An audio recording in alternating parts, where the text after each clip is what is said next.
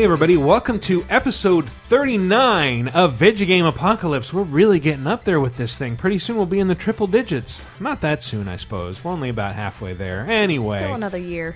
I'm your host, Mikel Reparaz. With me in the kitchen studio are Dave Rudden. and Tyler Wilde. and Anne Lewis. And later on we're going to have a special guest Yes. to talk about a new release. But for the meantime, we traditionally begin our shows with a top 5.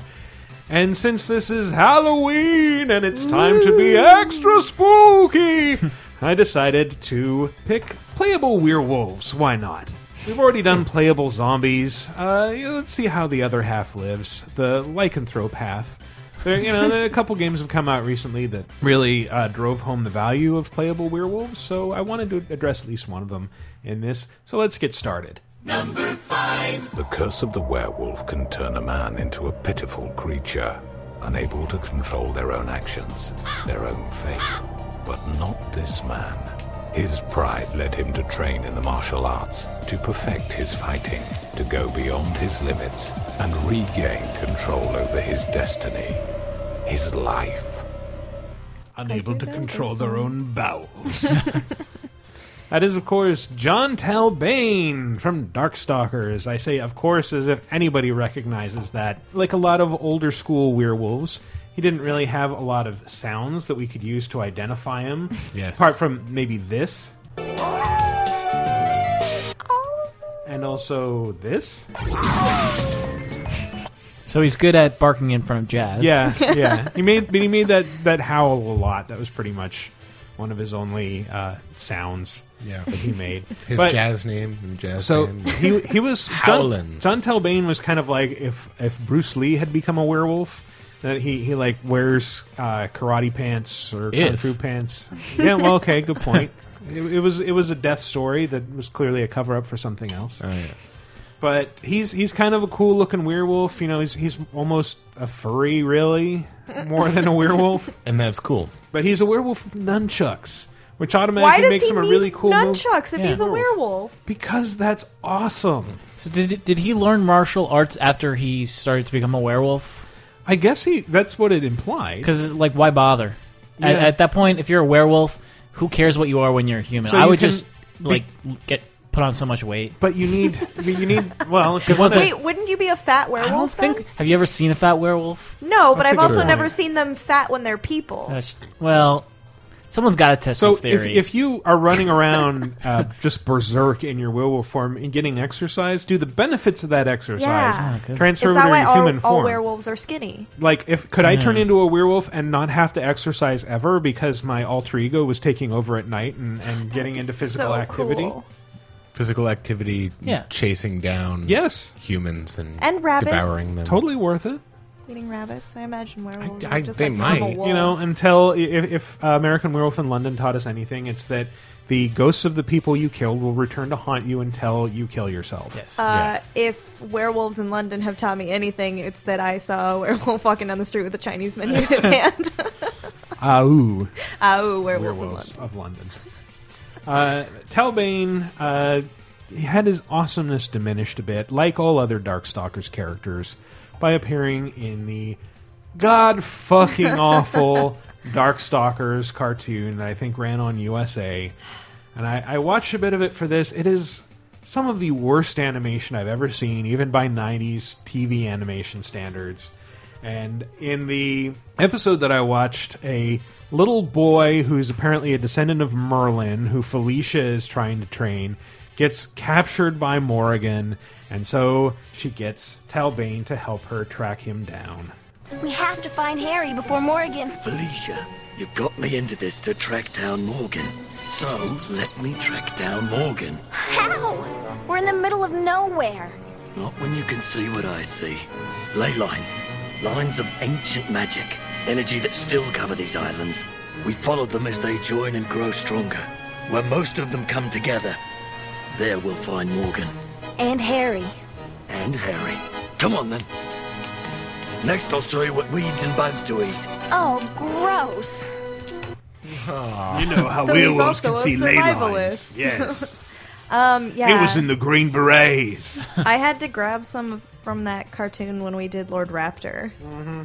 That was horrible. That is, it's just the worst accents, and everybody So seemingly bad. has an accent. Like Morgan has this weird faux Scottish accent that's just sort of toe curling. But you know, Talbain, in terms of the game, he's he's actually a really fun character to play as. He's he's just always kind of cannonballing all over the place, and he looks cool. Again, you know, he's he's a furry in pajama pants. And, uh, Who Aren't we occasionally all? busts out nunchucks. yes, Dave, we all are. We are all, all are We are all furries on the inside. in, We're- in pajama pants. In pajama pants. Yeah. Yeah. We but all then have fur that grows inward. with human costumes Uh-huh. on the outside. Yes. Yes. That mask our true feelings. Yeah. My true furry desires. I wear my skin over my pajama pants. Yes. I am always wearing pajamas. That's- with On the skin over inside. them. That's and then sort under of the gross to think pajamas. about. I, Right? So, like, did your skin grow over the pajamas? Well, my skin grew over my fur and my pajamas because She's I'm like a werewolf a- on the inside wearing pajama pants. She's like a tree.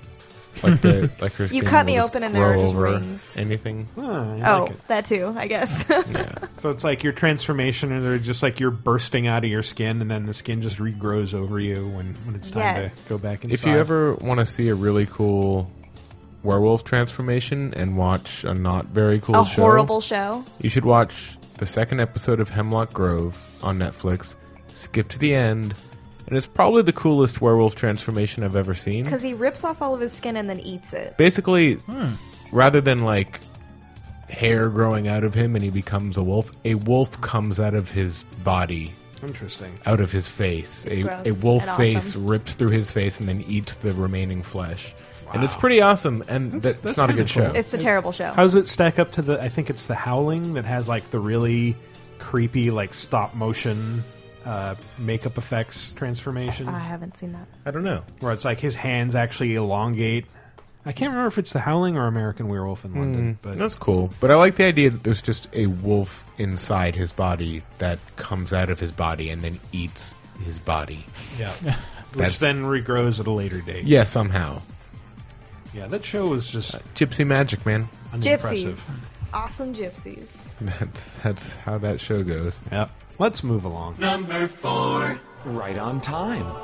Welcome to the Time Rift. A rift in time? Is that why I can't return to human form? It's called a time rift, asshole. That is correct. But this place also holds an answer you seek. The curse of the beastmen. Release me. My name is Aeon. Shall we begin the first trial? So, really lovely example of Japanese game dialogue where everything has a long pause after every mm-hmm. question and answer. But that is Cornell, the werewolf from Castlevania, and I'm recognizing him here primarily because of his showing in Legacy of Darkness, which was a really underrated N64 game that was the prequel to the rather infamous Castlevania 64, which preceded it, confusingly. But in in that game, he's this white haired dude with claws, and then you can hit a button and transform him into a werewolf, and he has enhanced physical powers. But he doesn't actually talk in that, so instead, I'm having to use his dialogue from the uh, awful Castlevania Judgment, the uh, Wii fighting game, in which he he just appears as like a stylish suit of wolf armor but he's he's just stuck as a as a beast and he can't get out and he's trying to reverse his fate No. Not all children of the night are evil. and of course So true. You wish to fight me? you wish to fight me Yes. Yeah, it's a fighting game, dumbass. yeah Yeah, stupid. and he he's he's surprised that way every time it happens There's only seven other people who have been doing this before you. but yeah again in legacy of darkness he was really really kind of a cool character his character was part of what made that game more interesting than Castlevania 64 that and the lack of terrible whip physics Uh, but he also is one of the characters who was repurposed and reborn for Castlevania Lords of Shadow uh, in a very different form as a bearded bald dude who sounds like this. A warrior from the Brotherhood, here on Lycan soil. I wonder, warrior, if you know where you are am. I, lo- I love the menace in that. I, I should have found out who who his voice actor So is. he was rebooted as a uh, bald bearded man. Yep, with a with a giant spiked hammer the and Max Payne a werewolf transformation. yeah, yeah. I have a Hawaiian shirt. Would you like to see it? you want to drink with me? Where are my painkillers? I just I just love that voice. I could listen to it all day long. You dare enter my inner sanctum and dictate your petty mortal terms to me. I am immortal, little man. And your pathetic prophecy is known to me. But you are ignorant. I can't stop picturing Max Payne now. You are ignorant, fellas. Disculpe. Where is my trench coat? I like that voice because he's like, my voice gets really calm, and then as if I'm And straining. It sounds like David Bowie, but an octave lower. My bowels are relaxed, and now I'm pushing hard. and now they are relaxed again. Ew. I need to find out who this guy was. You should. Richard Ridings. Never heard of him, Do but not know who that fantastic voice. Richard Ridings. Mm-hmm. Hmm. Richard Ridings Hood. you know, goes well with the the wolf character there. But yeah, cool character. Cool. Interesting transformation in uh, Lords Uh, of Shadow. can you play the first uh, thing Quite you played interesting again, indeed. real quick? the really long one? Yeah, but just you don't have to play the whole thing. Right on time. Uh, Welcome to the uh, time rift. Rift in time? Is that why I can't return to human form? I think Tyler did the soundtrack. Rift for in that. time. I think I get the idea, Tyler. Cool. So moving on. Number three. Look at yourself. What's your name? Lewton. I'm a private investigator. Well, I was. Then I was dead. Then I was. Well, a werewolf, I suppose. So who remembers Discworld Noir? Me. Only Anne. Only me. I remember Discworld, and I don't remember Discworld Noir. It was the third game and the only one I actually liked. I don't think did it ever come to PS One? Yeah, No. that's my It only was a PC game. reference Ah, point. okay. It was a PC game. It's on GOG now, and it had issues, and they may have never been fixed. But Hmm. the game is really funny, and if you like the Discworld books, you will probably. And also, you have to kind of like point and click adventure games. Well, that guy didn't sound like Eric Idle, which is strike one for me. I'm so sorry. Yeah. Um. So this game is about that detective Lewton, who, nah, maybe halfway, not halfway through, but somewhere around the middle of the game, gets bitten by a werewolf, dies, and then comes back to life as a werewolf. Boiler. Or as uh. it's explained by this talking dog. There's some kind of bestial attacker out in the streets of Ankh-Morpork. It's hard to say anything about it, but could it be a werewolf? What's it done? It's killed at least three people and probably a few more besides. Did it kill you? Yes, I think it did. Uh, yes, that's Gaspode the Wonder Dog, and he is a talking dog. And as he points out, werewolves are considered undead, which is weird. Uberwald is the undead capital of the disc. And werewolves count as undead? and if Sir would care to look to his left, where we can see the open grave that Sir was recently self-exhumed from. I get the point. I, li- I like the use of the phrase self-exhumed from. He's a he's a very snarky character, but he also helps you along. Like when you become a werewolf, you get these this new set of abilities, so you can turn into a werewolf and see smells. And Gaspode kind of walks you through those as they happen.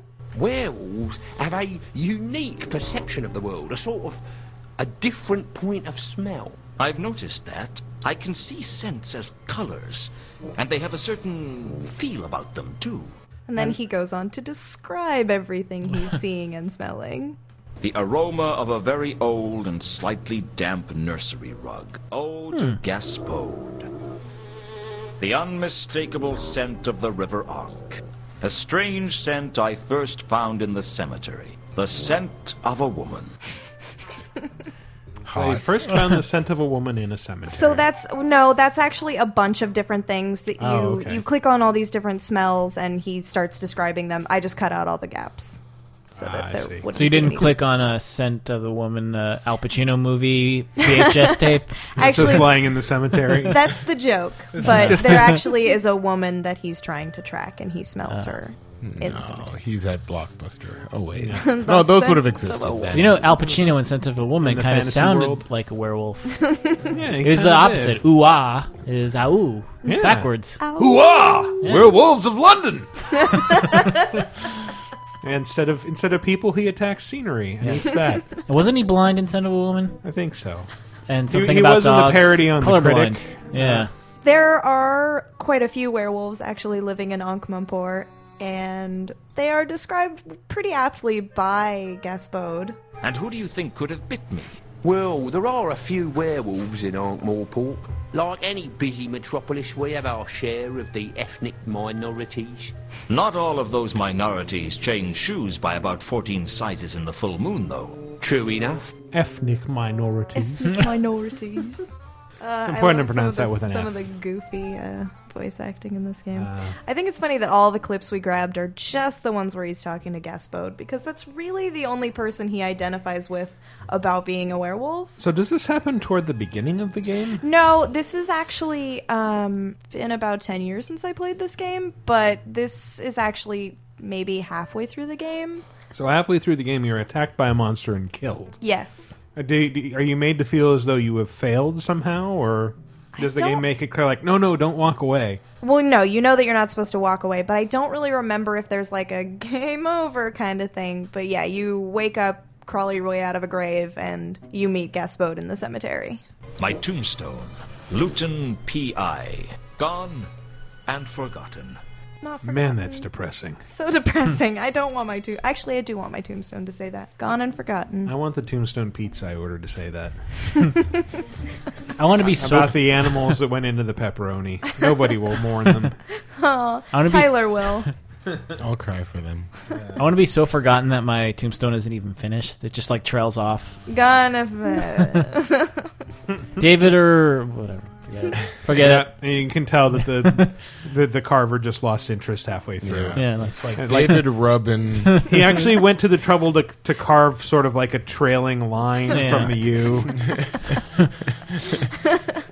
and then just and, then, and then there's like uh, just he he drew on like a question mark in parentheses and Yeah. just left it at that. Doodled a small penis at the very bottom. SP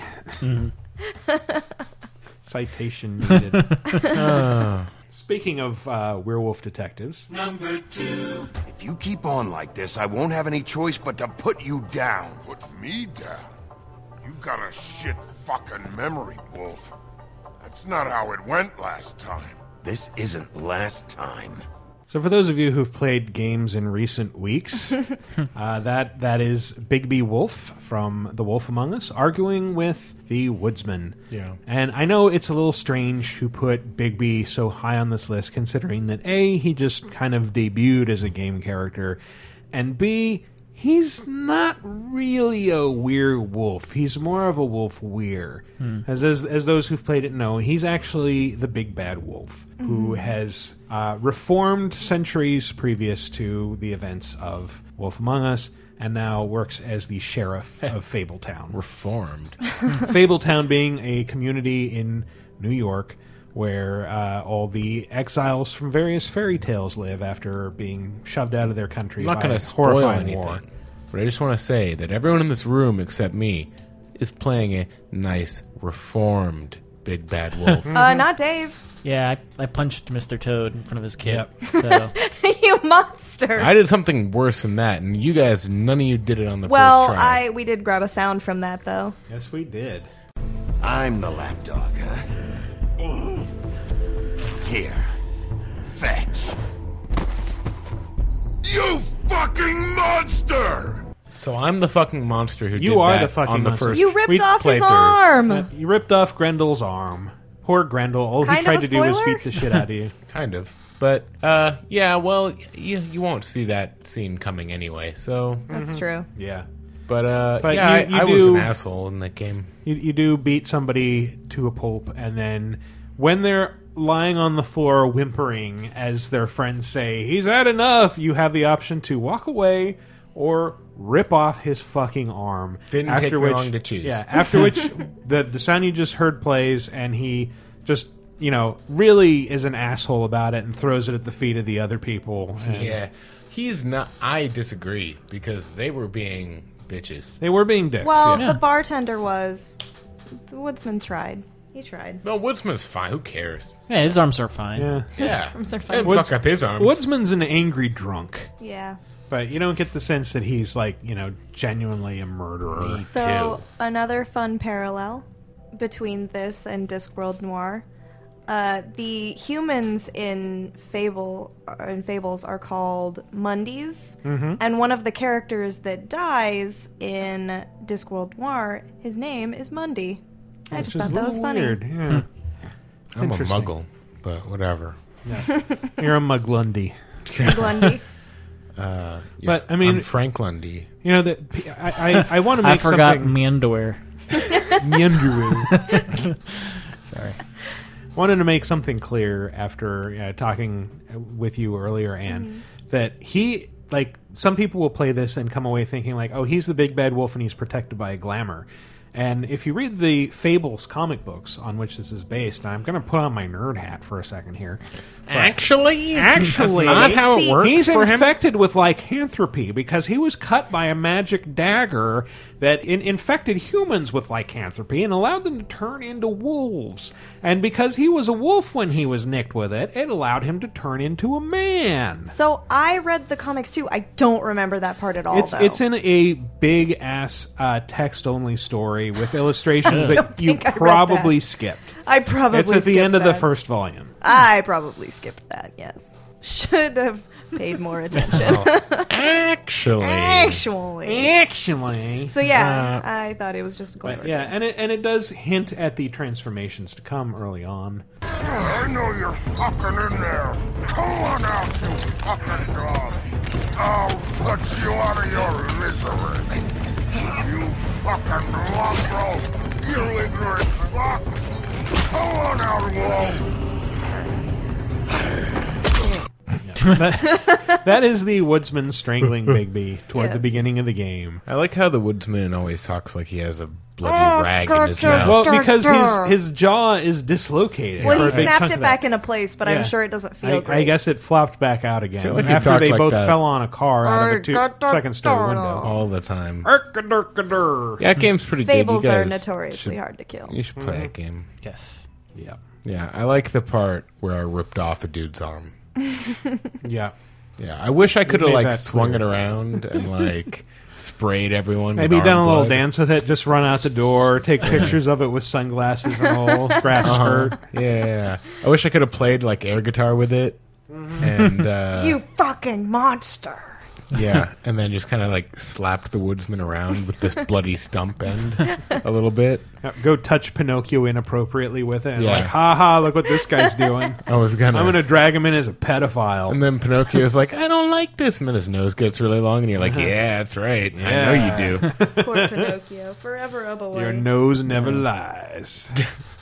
That's weird. This is this got weird. I don't so much like the scene where I beat up a frog who was half my size in front of his son, who's Who's- even smaller. Yeah. You did it. That was Who's your roughly choice. two feet tall. Yeah, I didn't do that. You You're a fucking that monster. choice. That frog just got on my nerves. So what what did you He's pick? Like the the get tough option? I had, option? I, w- I had done like a thorough job, went through the entire apartment, found all the clues I thought I had, and he still would not fess up. And I just got so angry at Well, that no, point. because you have to wait until you see the blood on the back of his head. yeah, so I, Spoilers. And then he's like, "Mm, okay. I smacked him around, and then I still saw the blood on the back of his head. I was like, "Did I do that?" Confess No. that someone else came in and beat you up before I beat you up. You're Yeah, having a very bad day. But he's, you know, he, he's the same way at the beginning of the episode where he's so standoffish and won't give you any information. And I just, I just got to a point where I'm like, dude, I have all this evidence. Admit it. You're not going to do it. All right, I'm going to beat the hell out of you now. And whoops, your son's your son shot. But Whoops.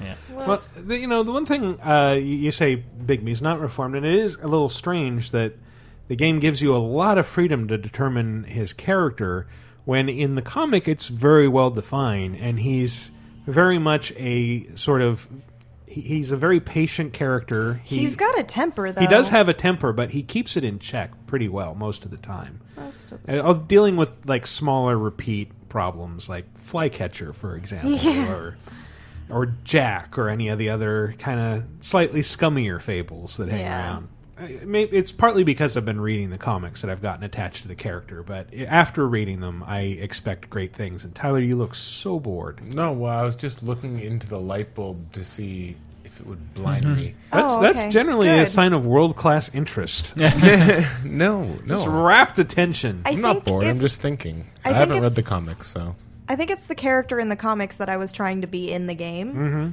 So I found myself picking options that I was like, I think Bigby might actually say something like this, trying to keep the situation calm while still being funny and kind of sarcastic. and I haven't read the comics, so I think he would fuck shit up. because he's the big bad wolf, yo. That's true.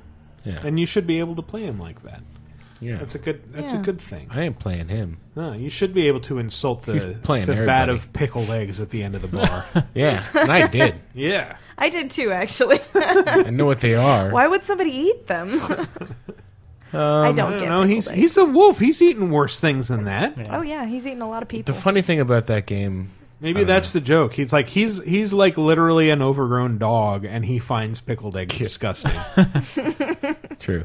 I mean, I've already made fun of it for this, but like that, the Toad scene where you're investigating Mhm. uh, his apartment is a really good example of like something that uh, a, a detective as as like him could walk into and be like, mm-hmm, mm-hmm, mm-hmm.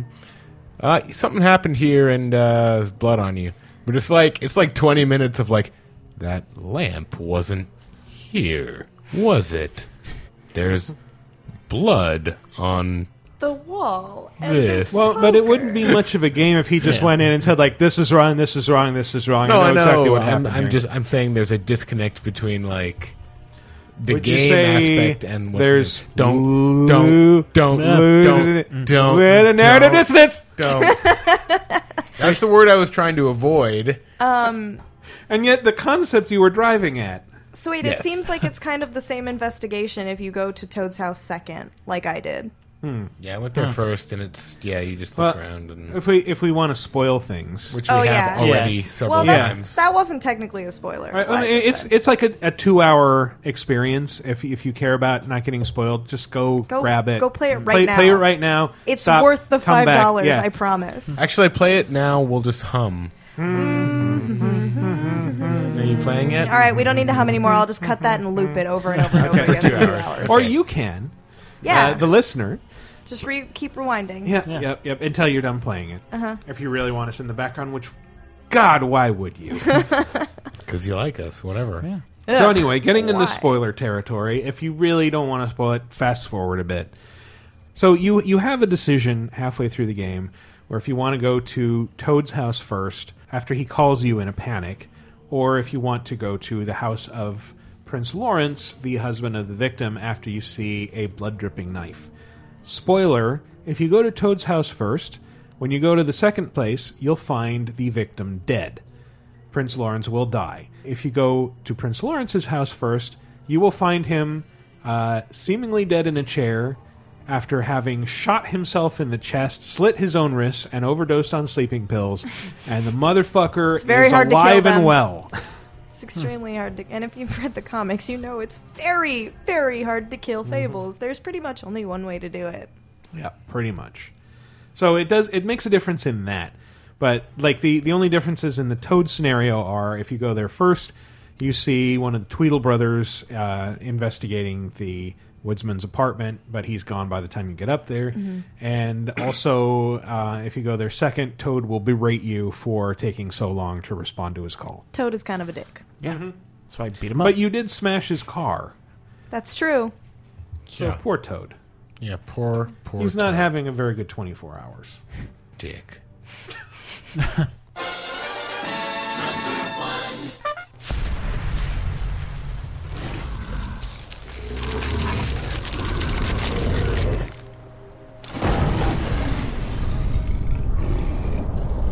All right, that noise might be familiar to those of you who invested a lot of time in Skyrim. It's the noise that you make as you transform into a werewolf. Yeah, I love that you can be a werewolf. You can be a werewolf, and you're kind of like it, it makes the case that like werewolves are sort of good guys because there's the the Fighters Guild quest, which is the companions. There's not actually a Fighters Guild, but if you follow that, you will eventually find out they're all werewolves, and they will make you a werewolf, but they're good guy werewolves. The reason this is number one is because if you transform into a werewolf in the middle of a city, uh, people will freak out and guards will attack you, and you can go on a messy rampage and just start murdering everybody, which is, really is what werewolves are supposed to do. It's true. They're not supposed to investigate crimes. No, not at all. Mm-mm. No. And they're not supposed to, you know, walk to the right and slash at enemies with their blade arms like Werewolf the Last Warrior, Well- or throw fireballs at giants that cut their own heads off like Altered Beast. I've seen it. You know, In my dreams. that Teen Wolf guy was always doing that. That's true. Michael J. Fox. Yeah. Oh, Jason Bateman. when he wasn't riding on top of cars. He uh um so I have a question. Mhm. If you are a Khajiit, Yes. What happens when you turn into a werewolf? Same thing as everybody else. So you're a cat that turns into a dog? Yes. You actually turn into uh, Cat Dog, that cartoon. Ah, Oh, okay. Yeah. that That should be a would've been mod. so cool. That should be a mod. I think that might have actually played a role in me playing as a Khajiit. Like, I want to see what happens when a Khajiit turns into a werewolf. It's like it's the same thing. You don't turn into a giant werecat. ah, A well, cat you becomes already a a, wolf. you're already a werecat. Except you're all you're all cat. You're There's an, no you're an were ethnic to it? minority in the Skyrim. Ethnic minority. I like Ethnic that minorities. stuff. I thought the werewolves were kind of weren't they in the expansion? Kind of. Ex- They were also in the expansion. Expanded they on. were in Dawnguard. Yeah. and that that was that also factored into something where like you couldn't be a werewolf and a vampire at the same Boo. time. So you get offered to uh, become a vampire lord, which is another it, its own sort of transformation where you turn into a huge monster. But uh, when you get made this offer, they're like, "Oh, you have the taint of werewolf blood in you. We'll have to get rid of that if you want this." Werewolves and vampires are notorious enemies. Yep. Um, Yeah. Watch Why can't they Hemlock just be Grove friends? yet again. Are there Uh, vampires in that? God, don't watch it. Yeah, the the weird rich family. They're, Oh, yeah. they're like weird They Russian eat kids vampires or something. Yeah. Anyway, They were kind of friends in Monster Squad. uh, well, yeah, That's Monster, true. Monster Squad disobeys all monster rules. Hmm. Okay. Frankenstein and Dracula were also friends of Monster Squad. yeah, but so- then spoiler alert, not at the end. ah, sad. Yeah. You know, you know what's weird about Monster Squad? It was actually thought. based on a 70s TV show What? about wax monsters that would come to life and drive around in a custom van and solve crimes. Jeez. I would watch that show. Pretty sure, anyway. I would watch that show. Well, the movie was The Goonies, but with Yeah. monsters in place Uh-huh. of gold. And you can tell because Goonies and Ghostbusters were popular at the time. They Yes. just like, what? Why don't we take this license and do this with it? That's so much more awesome than monsters who solve crimes. Yeah. Is it though? Nothing is. Hmm. Actually, nothing is. more Actually, awesome. nothing is more awesome. Yeah. Yeah. You're, you're right. Have you seen the trailer for Frankenstein? It looks Man, terrible. Awful. Just terrible. Just horrible. Frankenstein. Frankenstein. No, It- it's horrible. basically, it's like Frankenstein's monster, who they just call Frankenstein, becomes like a superhero who's like, So, like Frankenstein Jr., the Hanna Barbera cartoon. yes, as long as I'm referencing horrible old Yeah. TV. only, uh, who is it playing Frankenstein? Aaron Eckhart. Yeah, Aaron Eckhart as Frank. Who is a good actor. I don't know why he's doing this to himself. monster, but he's like doing action scenes, like ah, and he's like he's a superhero, Frankenstein. Anyway, that's stupid. I like Skyrim. I didn't- also, spoiler alert uh, for the Fables comic. At one point, Bigby does fight Frankenstein. But Yeah. but anyway, Skyrim. yeah, I can't be a werewolf because I'm a vampire. Well, fuck you then. One of my buddy. favorite things about it is that I didn't know I was vampire. I was in this one town up north, you know, up north. I was you up know, north. up north. And then I'm like checking it out and talking to people and not really doing quests, but just like, oh, my lockpicking skill is good. I'm going to break into this house. Oh, look, a basement. I'm going to go down there. Oh, shit. There's a lady in a coffin. She's a vampire. So Hmm. Probably better stab her. I killed her. And then I'm like, okay, I'm going to go back down south and hang out. And then people are all like, you're looking pale. You, you don't look so good. And I'm like, shh, what you talking about? Willis. So I'm like, time to go to Wikia and ask Mike Grimm. And then uh, I found out that I had contracted vampirism and I was becoming no. a vampire. Well, if I remember right, you can you can just like take a cure disease potion to get rid of vampirism before it takes full effect. I think so, but I didn't know where to find one of those, and uh, so I became a Everywhere. vampire. Well, I- Literally everywhere. I couldn't find one. I don't know. Also, I kind of wanted to be a vampire Oh yeah, that makes sense. because who doesn't? Because that opens up the big quest to get rid of vampirism. Oh, I don't want to be. A Oh, I didn't want to do that. I wanted to be like Spike Mm. on Buffy the Vampire Slayer. Yeah, it's it does get a little bit lame after a while. It's like, oh, I can't get I can't go outdoors in the daytime, or else I'll take damage and get debuffed. It was lame until I teamed up with a group of high school vampire slayers. Oh, that makes perfect sense. Happened in a mod I made. It's like for, a- for a- many hours. It's like an African American guy teaming up with the KKK. It's just a match made in heaven. Did it? uh Did it turn all of Whiterun into the Hellmouth? That would actually. Be I an just had to awesome struggle to remember the name of any town in that game because I. mod. Whiterun, Yeah, what- Windhelm, Solstheim. Man, there should totally be a Sunnydale mod that adds Sunnydale to Right? Skyrim. Anyway, I'm Mhm. sure someone's making that Probably. right now because they just Right started at this making very it. moment. It's in the zeitgeist. They're doing it. Yeah, they're doing it. So that's our top five. We're going to take a little break and go out on uh, Tracy Morgan and Donald Glover singing Werewolf Bar Mitzvah. Uh, when we come back, we're going to have a, dead. a very special guest on Tyler will die. to talk about Assassin's Creed 4.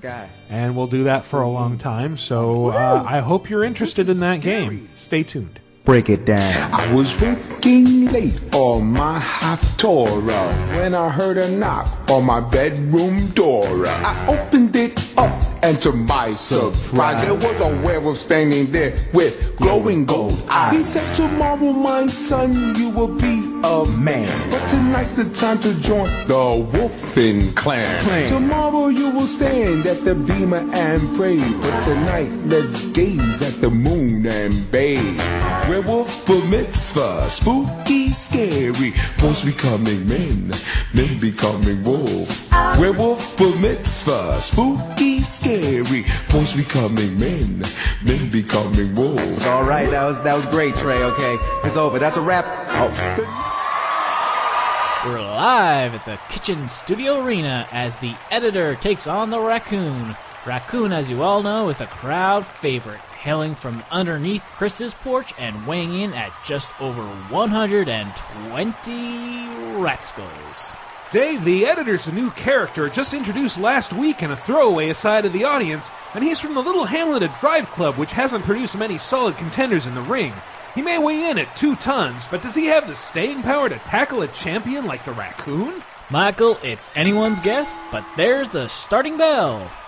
This should be a highly competitive match, and oh, good lord! The raccoon just unleashed a flying rabies to the face at the editor! Ladies and gentlemen, the editor is down! And I think, yes, yes, there's the pin! Ladies and gentlemen, this is a horrible debacle! I'm sorry you all wasted your money just to see this! It's a massacre. Let's go down to Tyler in the ring to get reactions from the combatants. Mr. the Raccoon, you've just won against a much bigger and stronger opponent. How do you feel? Well, Tyler, I knew it was an inevitability the moment I subscribed to Vidjagame Apocalypse on iTunes and rated it, being sure to give it five stars. I also made sure to tell all my friends about the podcast and to leave comments at VidjagameApocalypse.com regularly, even though only the hosts can see them. Incredible! The editor, what do you have to say for yourself after that sorry, sorry performance? That raccoon is a filthy cheat, and the editor won't take it lying down. The editor is gonna click the Amazon links on LaserTimePodcast.com so the host can get a cut of what he spends. The editor is gonna go to store.LaserTimePodcast.com and buy a t-shirt with Vidjagame Apocalypse's skull logo to terrify the raccoon the next time we're in the ring. And the editor is going to be extra generous and give the crew a few bucks through the donate buttons on LaserTimePodcast.com, making sure to note that the donation is for Vidjagame Apocalypse so it doesn't go to Chris. Well, there you have it, everyone. That was fucking horrible.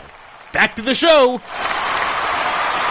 I danced with my cousins, I got money from my folks. We had a lot of fun making circumcision jokes. Uh-uh. Then I remembered the premise of my song. I was at a nice reception, but the werewolf part was gone. So we pulled ourselves together and we're wolfmen again.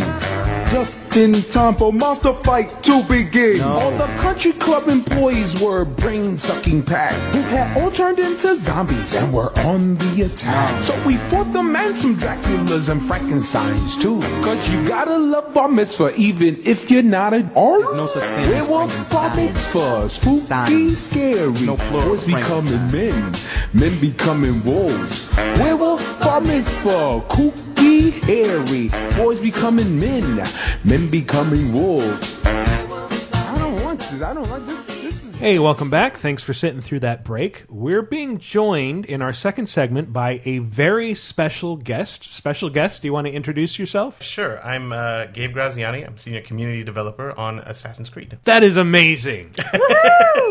So, Assassin's Creed 4 is a game that is coming out this week, and that, of course, is a very neat segue into our new releases.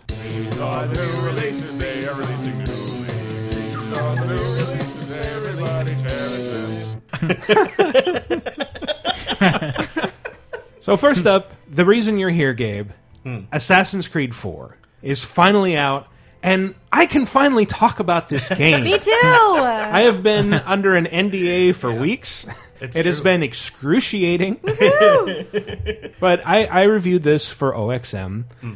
I think I, I'm just going to start off by praising the game here. I think it is the best Assassin's Creed since Assassin's Creed 2. Wow. And as our listeners know, especially those of you who've paid attention to us for a long time, I am a huge fan of Assassin's Creed, so I know my games. if I say this is the best Creed since 2, it is the best Creed since 2. It absolutely, absolutely is. I think it might actually. It, I love 2. It's easily one of my top five games, and this probably ties it for the franchise for me. I love Yeah. this game. Yeah, I, I had a lot of fun in it. Uh, I, I really thought that the story was on point. I thought that the, the gameplay is like this beautiful fusion of like the best parts of Assassin's Creed 3 and the best parts of Far Cry 3. Hmm. Uh, things that needed to get streamlined from 3 got streamlined. Uh, the, the crafting system from Far Cry 3 was brought over more or less wholesale, just picked up from one and dropped into the other. I don't understand why it takes two white whales to make one suit for Edward Kenway, but uh, you know, suspension of disbelief and all that. You only use the baleen. oh, I see. Now The it makes The rest of the whale you just throw away. You just He's not very into conserving and Just leave it to you know rot y- the making efficient use. conservation of hadn't been invented yet. There It were really- plenty of I mean, animals. you're killing white whales. It's true. They're already super rare. You were you were telling me something interesting about the white whales because I didn't run into any during my playthrough, and there's a reason for that. No, and you wouldn't. You wouldn't because uh, they're actually uh, community uh, events. Uh, Really? basically. So how, Yeah, how is so- that going to work? Can you talk Uh, about that? Yeah, yeah, sure, sure. Um, we have we have a special backend that uh, is for uh, individual like social community events, um, and that allows me to spawn white whales in the world. And if you find one, um, your it will alert those people on your friends list that you found a white whale, and it'll tell them where it is. Um, and if they choose to go and find it as well, it will alert all of their friends. So the idea is is that you're helping your friends discover um, these secret locations and these secret things because it's not just limited to white whales. We have a couple of other things in there too. There are also social chests Yes. that will be able, other people will be able to find them, and those usually have quite a bit of money in them. Yeah. And there are also the um, I can't remember what they're called, the convoys. Yes. With the big, big ships that you can Yeah. go and, and they're always loaded Yeah. with lots there's a, of there's money. a couple of other things too. Uh, like there are some convoys. Like if you talk to a, a, a barkeep, um, you can pay him some money, Mhm. um, and he'll give you some tips every once in a while. Sometimes they're gameplay related or, or like game uh, related, and sometimes he'll tell you like where a convoy is or something like that. So you can find convoys that way. But there are also like social uh, convoys as well, and that they, Mhm. they all work the kind of the same way. Where if once you find it, um, it will alert all of your friends that you have found it. Um, if you are using the companion app, I'm pretty sure it will highlight it for you, um, along with showing a little thing on the screen. It will also highlight it for you on your map to let you know, like, oh, your friend has found this thing. and they'll You're- you can they'll go be to it. blue, so that's how you know they're special. I should probably just say, for the sake of listeners who live under rocks, that uh, Assassin's Creed 4, obviously, it's pirate themed, set in the Caribbean in the early 18th century. Uh, you are Edward Kenway, captain of a ship called the Jackdaw. A lot of the game is sailing around between islands, and there are ships you can attack. Uh, it it kind of uses a refined version of the ship combat from Assassin's Creed Three. Uh, you can it, it, it's it's kind of a lot of fun. It gets it gets a little tedious sometimes when it's like okay, I just like boarded my fifth ship and sank it, and like I kind of want to ignore ships for a little while, but they're always there. You can just you know blast them to pieces, jump over, kill the crew, whatever. Yeah, Uh, it's funny. I was actually talking to Darby about that the other day, um, and that's I think a thing that Darby at least- McDevitt, lead writer. Yeah. Yes. Um, sorry. Uh, that, that's a thing that I think we'll, we'll be focusing on a lot in our post-launch communication is to make sure that people understand that they're they're they have agency over what they're doing. Mhm. Um, because I found myself a lot of times like I'd go out and I'd get in these giant ship fights and then I'd be boarding all these ships and I'd be like, oh, oh man, I'm boarding a lot of ships. I want to do something else. And then I'm just like, so I'll go and do. Oh something wait, else. I guess Like- there are like a million things I could Yeah. be doing right now. and, well, that was the other thing that I I had a very short time frame to play through and review this. Initially, it was it was actually two days. Yeah. Uh, Jeez. I I just You gotta blaze through Yeah. I mainlined it. I I only took breaks to eat and sleep. Uh, but er, early on, like just on the first island that you're set on, like there's a ton of little things to do, and I kept getting distracted, and I kept having to force myself, like, look, don't get distracted, just go to the next story mission. No, don't attack the fort, just go to the next story mission. don't hunt the animal, just story, go. Yeah. I actually went through and made a list of all of the collectibles that are in that game.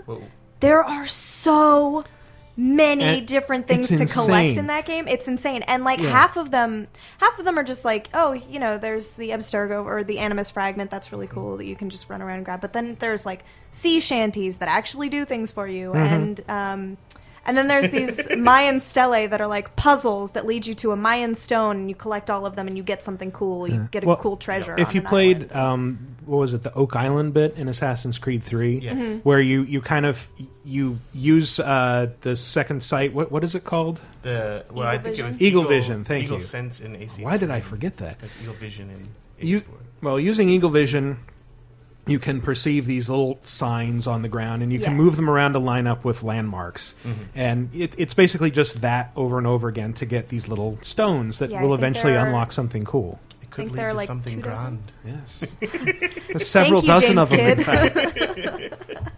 uh, James Kidd, such a great character. and fucking ph- yeah, fucking phenomenal character. Yeah. I I was gonna I can't I can't. no, you can't. You can't. Don't, You don't can't. say anymore. I won't.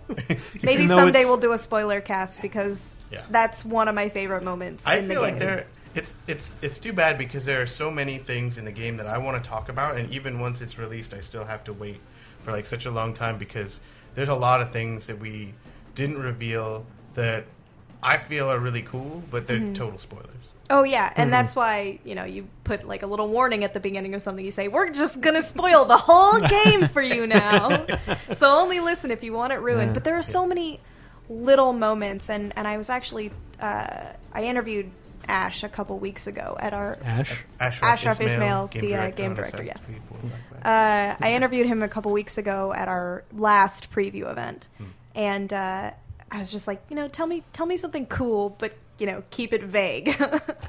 and he's like, well, there's this one mission where you have to tail somebody and kill them, but if you listen to them talk, you'll recognize the voice. And he's like, it's a familiar European voice. and I'm like, familiar European voice. So I played through the game and I got to this one mission and the second this guy started talking I was like, "Oh my god. oh my god." It was the biggest happiest moment of the game. I flipped out. Mm. I made people come over and listen so that they could hear it and I knew I wasn't just being crazy. Maybe you just got this face of horror right now. Well, I 'cause- didn't give away any names. No, I know because I don't know what you're talking about. I'll, We'll I'll tell talk you. about it I'll tell you in a I. I know what she's talking about. She, I think, yeah. Yeah, that's an, another thing I want to say about the collectibles. Like in previous games, ferreting out hidden collectibles was always really fun, but they were hidden. Mhm. And then in this one, it, it kind of takes the opposite tack, where it's like we're going to show you every collectible in the nearby vicinity every time you do a viewpoint, and it's just going to be a challenge to you to find where they are just by their locations on the map. Mhm. And and that's actually part of the fun. Is just it's it's like here's a checklist for you to complete, Yeah. and so you just run around and it's like all right, all right, I got the animus fragment, I got those chests. Oh, there's a sea shanty over there. The I need sea to chase it down. shanties were so And- hard for me. and you think like at, so at first you think oh god this is going to be so dumb with the sea shanties because they're like those pieces of paper in three that will just like run away from you and you have to Oh, run yeah. after them Well, they do Franklin's glow. They do glow really brightly this time. that's true They and made them glow really and bright. also every single one you get unlocks a new song for your crew to sing. This is sort of like you're playing grand theft auto and it's like oh here's a new song that you can listen to on the radio. Go get it. I have so many sea shanties stuck in my head, and I love each and every one Mm-hmm. of them. We did a Twitch live stream where I had to play, and I don't know if anyone noticed, but I had to stop myself a couple times when I was like From sailing the singing. ship because I like, like even just like mouthing the words along because some of them are so amazing. Some of them are so catchy. I mean, for a bunch of drunken crooks, your crew really sings well. like the amazing choral. Are any of the songs uh, the new releases song? Sadly, No. Kind of sounds like a sea shanty. I, kind of does let's hear it again in that context These are the new releases, they are releasing new releases. These are the new releases, everybody's very you hmm, take out For the some- percussion you can kind of imagine the crew of a of a pirate ship singing it For some reason, a mermaid laughed halfway through. they do that just a ignore very them sad mermaid. oh um, man, I'm never So, gonna live that down. Very serious question. Mm. The current gen 360 PS3 one is coming out now, the, the day that this posts. Yes. Uh, I, I played it and enjoyed it on 360. Oh, okay. Um, what is the incentive to wait for next gen? Like, what will you get if you wait for that? Oh, I wouldn't. You don't have to wait. You get it now. Get it now Yeah. and play through. You know, uh, as much as you can in the in the coming month or whatever. Mhm. mean, maybe play through the whole thing.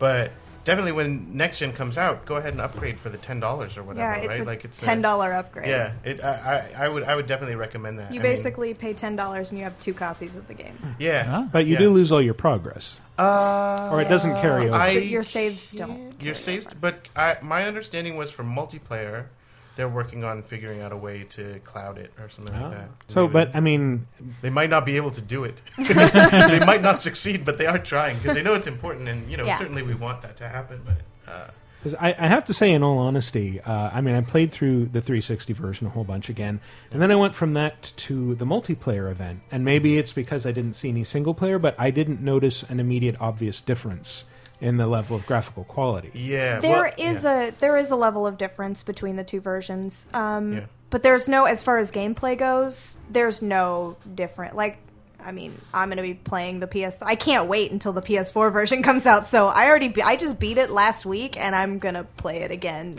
today. I'm, gonna, just keep playing it until Awesome. the PS4 version. That's, comes that's out. the thing is that I mean, between multiplayer on current gen and next gen, there's not a huge difference. I mean, in general, the differences are cosmetic. Yeah. Um, Foliage, I guess. Yeah, yeah, but it, they still they also have a lot to do with um, light reflection and the way light bounces off of things, and that light Mhm. then colors other things. Um, then yeah, the The foliage smoke is a big was one. a- yeah, was a smoke difference. Is crazy. The volumetric. The volumetric fog, as smoke. they We're call all- we're both- Fog, smog Quote, um, smog and folk. Is that what I said? Smoke, smog, smog and folk. Smog and folk. That sounds like a band. Yeah, or, or an album title, one Yeah. of the two. But yeah, they're they're all cosmetic, but they do like there's one thing too that the next gen does where the water will crash on the uh, deck of the ship. Ah, it looks so Cool. So when you go through a wave, like the water will Oh, wow. crash onto the deck of the ship and it will like run down the ship and depend and if you turn the ship it will run that direction. So it doesn't Wow. just do that thing where the wave just sort of crests over the, the ship and it feels like a weird collision thing where Yeah, no. the water's just there and it probably shouldn't have been. But well, ah, that's in cool to know. AC3 it does a weird thing too where it used, it would do a weird thing where like if the ship dipped too deep into a wave you would see just like a canyon around the front of the ship Oh. of like just water. it was sort of it's sort of strange. It, it didn't happen very often. It's pretty rare, but yeah, that doesn't happen anymore. All right, that's good. And, and I, I really like the, uh, the the weather effects. I remember one thing with AC3, they said that uh, the weather can change on a dime. It's it's very dynamic, and it was kind of more dynamic to fit the scripted situation. But in this one, yeah, it, it really is dynamic, and it, and it also does the thing where it's like certain battles, like with certain forts, like it will just darken the skies and send rogue waves at you because Yeah. that's the battle. Yeah, But yeah. then when you're just sailing around randomly, it can turn really bad and really dangerous. Just I uh, I remember this nowhere. one fort that I went to, and and I was like, oh, this is only a, and I've been calling them two dot forts. This is only a two dot fort, which means it's like kind of in the middle. So this can't be that hard. But there was this one water spout circling. Circling the fort because it was Yeah. just like in the middle of the ocean, mm-hmm. circling the fort the entire time, and I'm like, I can't, I can't get close to this fort at all. I should say the forts. It's really are- hard. The forts are like ship battles writ large, and that they're these huge emplacements. They're surrounded by fortifications and cannons that And you have often to, other ships. Yeah, you have to destroy one at a time. Once they're all destroyed, you get to, to land there, and then you run around, kill a bunch of soldiers, you kill the officers, and then you get to kill the uh, commander of the fort, and then it's yours, and it will actually attack your enemies if you bring Which your is enemies near it. awesome. Yeah, no, it's it's good actually because especially in the early in the early like half of the game um, when you don't have the jackdaw like fully upgraded, if you get a fort and then you like you can basically kite a uh, a man of war um, to the fort and the man, and the fort will take the man of war down enough so that you can then board it and like reap all the delicious benefits that Nope. man of war has. So th- there are legendary Yeah, ships in the game that have that huge bounty. Could you reasonably, because they're pretty far away from the forts, the ones that I found. Yeah, and they're Could also you- much faster than you. I found. They are so fast. They're so fast, but I mean, there there's probably a way to lead them to a fort. right? Conceivably, I think you might be able to, but I don't know. Yeah, I've it never would, be, tried it would it. be really difficult. I, I would I would issue that challenge to anyone on YouTube to capture themselves doing that, and I would like to see it because I would like to see it because I don't.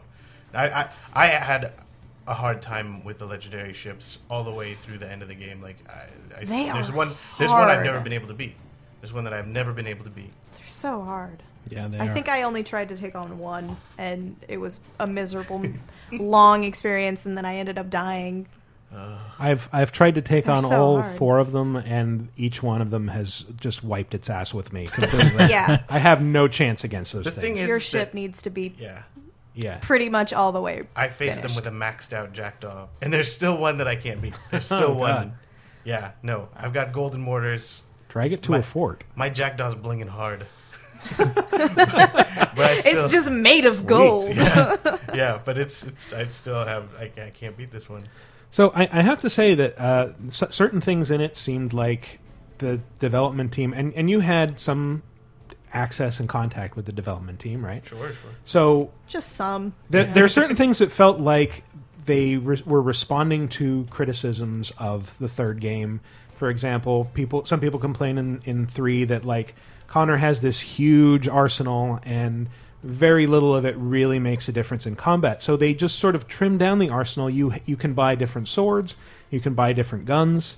They all make a difference in combat, and and then you have the side weapons, and and that's about it. But I mean, was that uh, actually responding to criticism and like we have to trim this down now, or was it internally they just knew it's like okay, this is problematic, so let's let's fix that.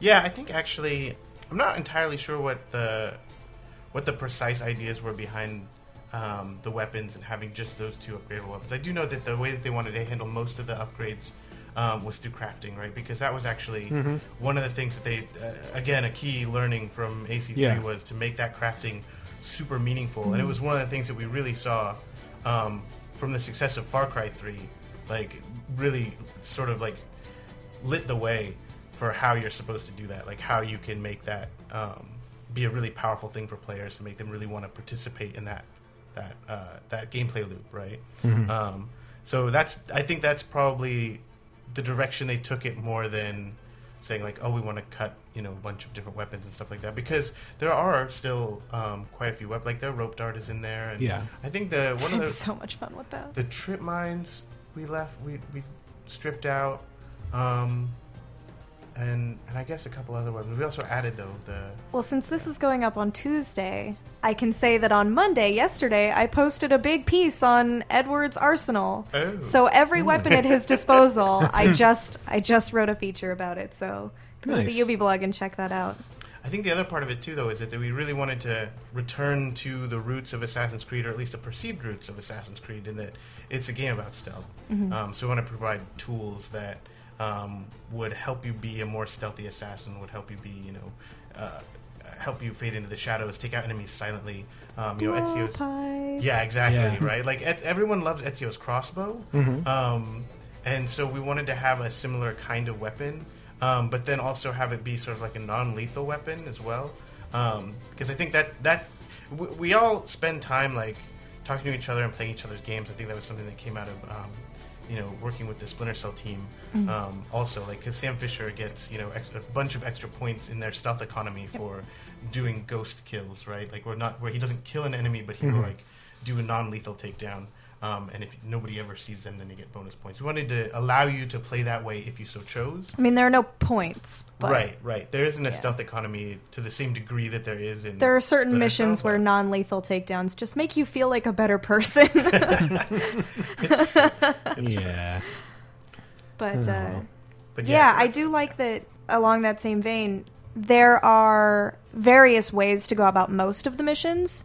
If you're not a big stealth player, you can go in guns blazing if you want to, but some of them are just they're made with obviously the stealth in mind, and they make it easy. If you want to do stealth, you you, you have all of those options available, which is great. You can do it whatever way you want. It's true. So, at what point was uh, the decision made to bring in like the, some of the developers from Far Cry Three? Was that did that just happen early on? Like you guys are done with this now, we'll shift you over to this other project, or was it a very deliberate? We want these elements in this game. I don't think I don't think it was necessarily deliberately based on elements. I mean, what with the way we staff development is that it's the developers actually get to choose to some degree Really? um, what they do next, right? Like and where they want to work next. Um, uh, and they, they interview with producers, right, to see if you know they're a good fit with the team and things like that. I mean, in the case of uh, Far Cry Three, a lot of the developers had already worked on on Brotherhood or Revelations, um, and a lot of the team for Black Flag comes from Revelations, but also AC3. And I mean, the thing about an Assassin's game is uh, when you get to that last year of development, Mhm. you're starting to take developers from all of the previous games. Um, and so there are developers who've worked on every single Assassin's Creed game. Uh, Raphael Lacoste, for example, has worked Mhm. on every single one. Now he's Oh, the brand art Wow. director. So every single game he is directing the art from like sort of this global perspective. Um, uh, in addition to the actual game art director. Um, but uh, but yeah, so I, I don't know that it was a constant uh, uh, like a conscious choice to say like we need these features in the game, so let's get these Mhm. developers in there. Um, it, I think it was more of a, the we have we have a need for new developers. Let's see who from the company wants to come and work on this one. We'll put out the call and interview developers. If they're a good fit, then they'll be on the team. Okay. Now you said the last year of development. So are you saying these aren't just developed one a year? well, no, and I think that I think the team has always been really clear about that. That we don't Mhm. spend one year on any Assassin's Creed game.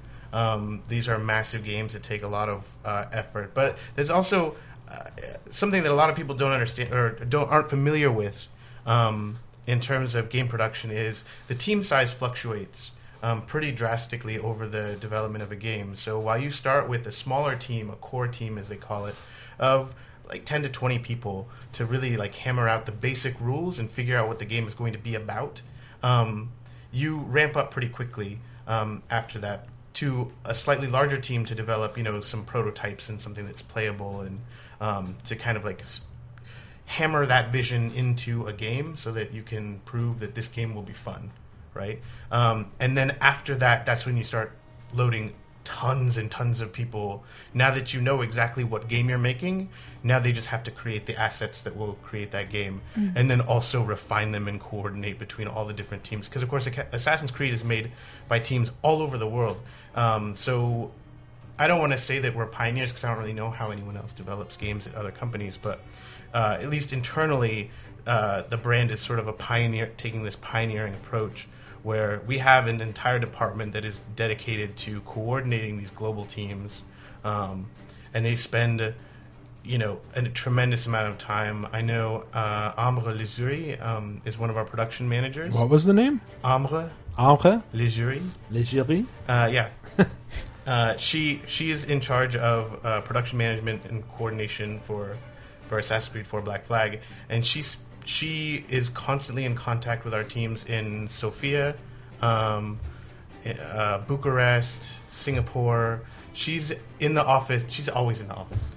so I mean, Sing. Uh, just to kind of break it down, different teams work on different things. So Singapore handled. They did a lot of the the naval tech.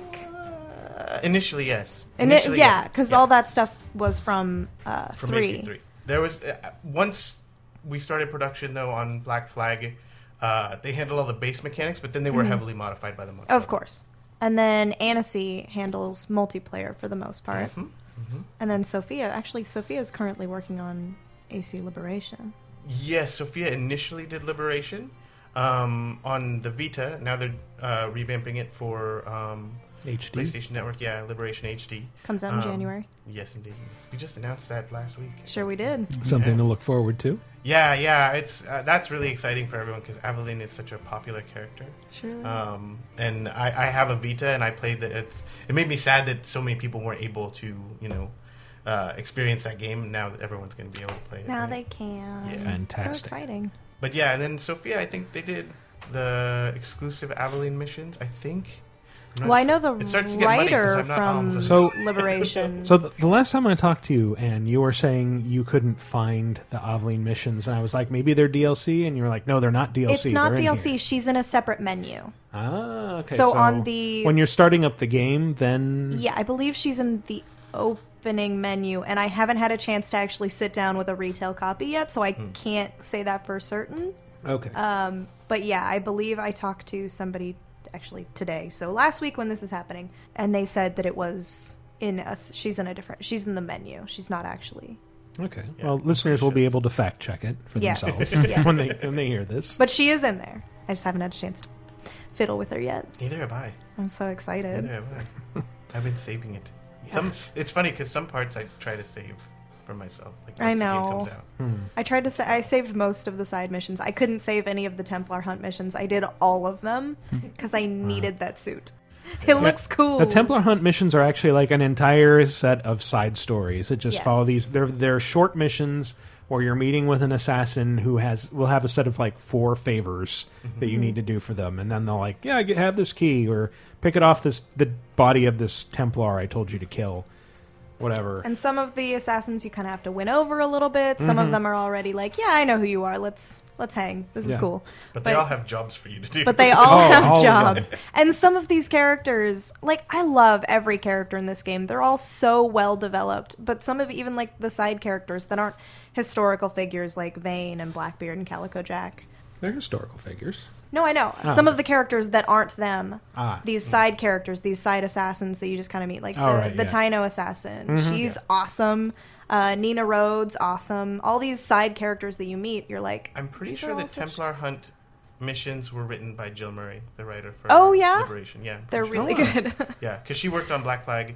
She wrote a bunch of. Um, She wrote all of the Aveline Present day side content. Yeah, she wrote all the Aveline stuff Mhm. with uh, uh, Richard Farrese, Mhm. um, who's currently working on Initiates now. Well, actually, he's actually he's the brand narrative director now. So, so Alright, he so writes w- everything. What's initiates? I mean, I've I've gotten Ah. uh, demands to join it from the action figures, but uh, yeah. well, now now we can actually talk about it. Um, so yeah, Initiates is actually um, a, a site for that we created because we have a population of fans who are really super hardcore into Assassin's Creed, and we Mhm. want to make sure that they are being treated with the respect that they deserve, Mhm. and that they have a place they can go as kind of like a way to settle all arguments um, about the the canon, right? Okay. The canon of Assassin's Creed. So basically, what Initiates is is it's part um, Assassin's Creed Encyclopedia, Mhm. um, but it's also part like uh, game to web.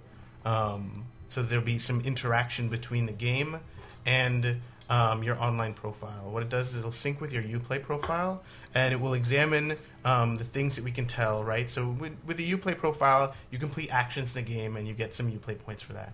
Well, we wanted to add a little bit of extra value to that. So what it'll do is it'll scan your UPlay profile, and it will take a look at all the actions you completed in the game, and it will go ahead and reward you with the, uh, experience points on the initiate site.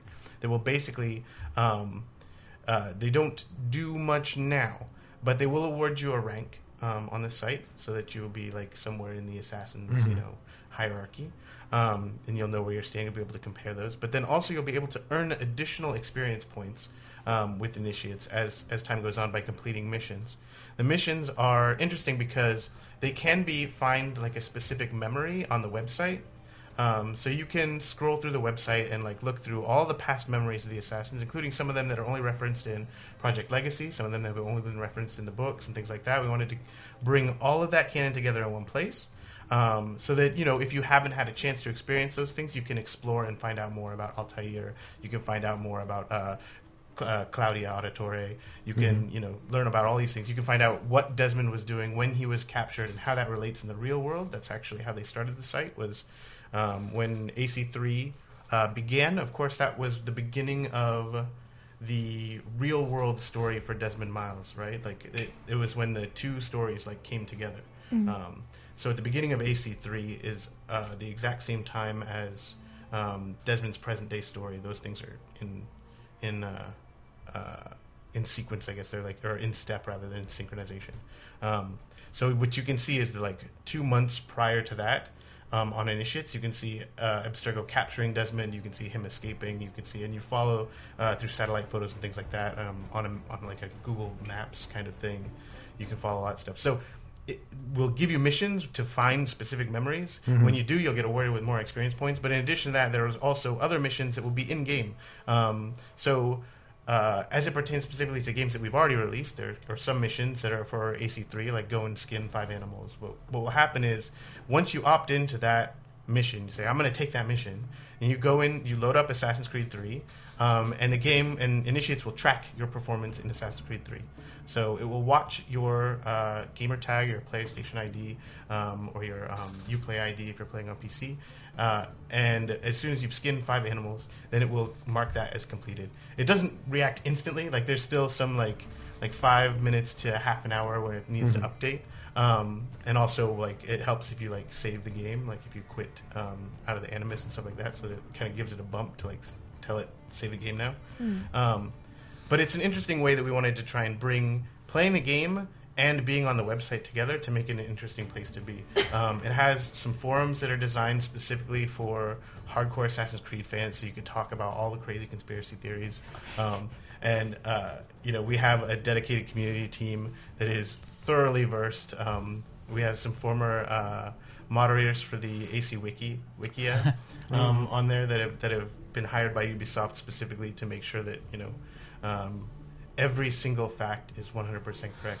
Um, and it's it's part of a new direction that we want to take. Um, what we'll be doing is also we'll have, as I mentioned, we have community events in AC4. Mhm. Um, we'll be synchronizing those community events with initiates events. So not only when you will you earn in-game rewards through those community events while you're playing AC4, but you'll also earn rewards on initiates if you synchronize your account with initiates. Okay. Um, So yeah. you mentioned Project Legacy. Mhm. Uh, is this seen as the replacement for Project Legacy? Is Project Legacy just over? And and it's it's also referenced in AC4. Mhm. I wanted to talk a little bit about some of the the things where you'll discover it, i.e., the modern day Yeah, Mhm. yeah. segments. Which I I actually well, I'll let you answer the question first. Okay. and then I'll I'll comment on on the modern day stuff. Uh, yeah, I, Pro- Project Legacy is a tough one to talk about, right? Because we never officially announced that it was canceled, but it, you know, and I don't, I'm not even sure if I could say now that it is canceled. Well, it right? just sort of it disappeared from Facebook. It did. It did. Well, gradually it just became uh, uh, incompatible with Facebook after a certain number of updates, like you know, and uh, as, as a project that we were n- no longer supporting, um, there there was nobody to to maintain it um, and keep it up to code, as it were. Um, but yeah, I think what the the thing with Project Legacy is it was a a project that we all really enjoyed and we all really liked, but it was uh, taking too many resources um, to maintain it uh, and still provide uh, the level of support we needed for our console titles and, and for what we wanted to do, um, like with projects such as Initiates, um, and then also in Europe, The Watch. Uh, but but so so we uh, yeah i mean i wouldn't say, i wouldn't say it's a continuation of project legacy but we do want to provide some sort of like narrative heavy uh, support because there's a demand from our fans Mm. um, to have that kind of content there are people who want to know more about the universe assassin's creed's a very narrative heavy brand That's true. um, so uh, you know we find that our, our fans are also like in large proportion fans of other very narrative heavy brands like Mass Effect and uh, Fallout and Skyrim and games like these later. It's funny because they're all role playing games. We're action adventure. Mhm. Um, so it's an interesting mix of fans that we end up having. Like um, so we want to f- make sure that they're they're getting what they want out of the brand. Um, but we know that it's not everybody. Not not everyone plays Assassin's Creed in order to, you know, learn about those who came before and get into the Apple of Eden and all that stuff. Um, but for those who do, we want to make sure that we're supporting them um, with with lots of new content. Awesome. All right, I, I did want to talk a bit about the modern day stuff. Uh, I went in very apprehensive of it because you hadn't, you guys hadn't really shown much of No, it apart no. from a few static screens. Yeah, those came specifically from the community team. we specifically wanted to release those screens. and they specifically gave us some. I We was did, so we gave you- we gave we, Ubi blog Man, that exclusive post that we did. But I, I actually really enjoyed it. Like even though there isn't, it, it doesn't have the same action as like Desmond's bits in 3 mm-hmm. Or in well any other game except for maybe one. But it's it's sort of like if if one did not confine you to that one lab and was a bit more interesting in what it let you do. Mhm. Uh, you, you you're kind of set loose to explore Abstergo entertainment in first person. Uh, you are you for all intents and purposes. You're a nameless character who's, who's They don't just ever started even working. give you a gender. No, No. no, Ah. it could be either. Your interactions with other characters would work either way. That's true. But yeah, uh, if if I can spoil something mild here, you will eventually be called upon to go around hacking the computers you find, and every time you hack something, it unveils either some piece of weird Templar conspiracy stuff or like strange design docs that seem to be like altered versions of what was actually used to work on the game. Love some of those things that you find where, and and I think my favorite ones were because Michael, you hacked all of them, and, Yes. and I made sure to go through and hack all Mhm. of them as well.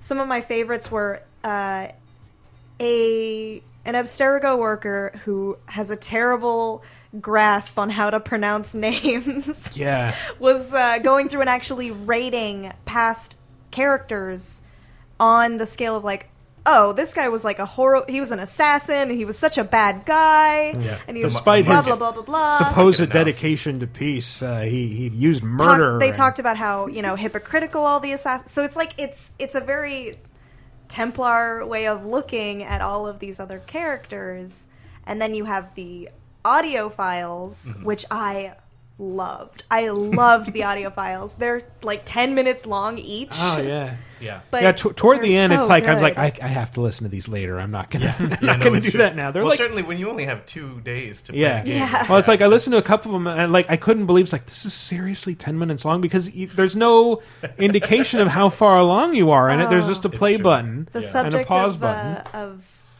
or the subject zero ones. Yeah. You hear young Warren Vidic.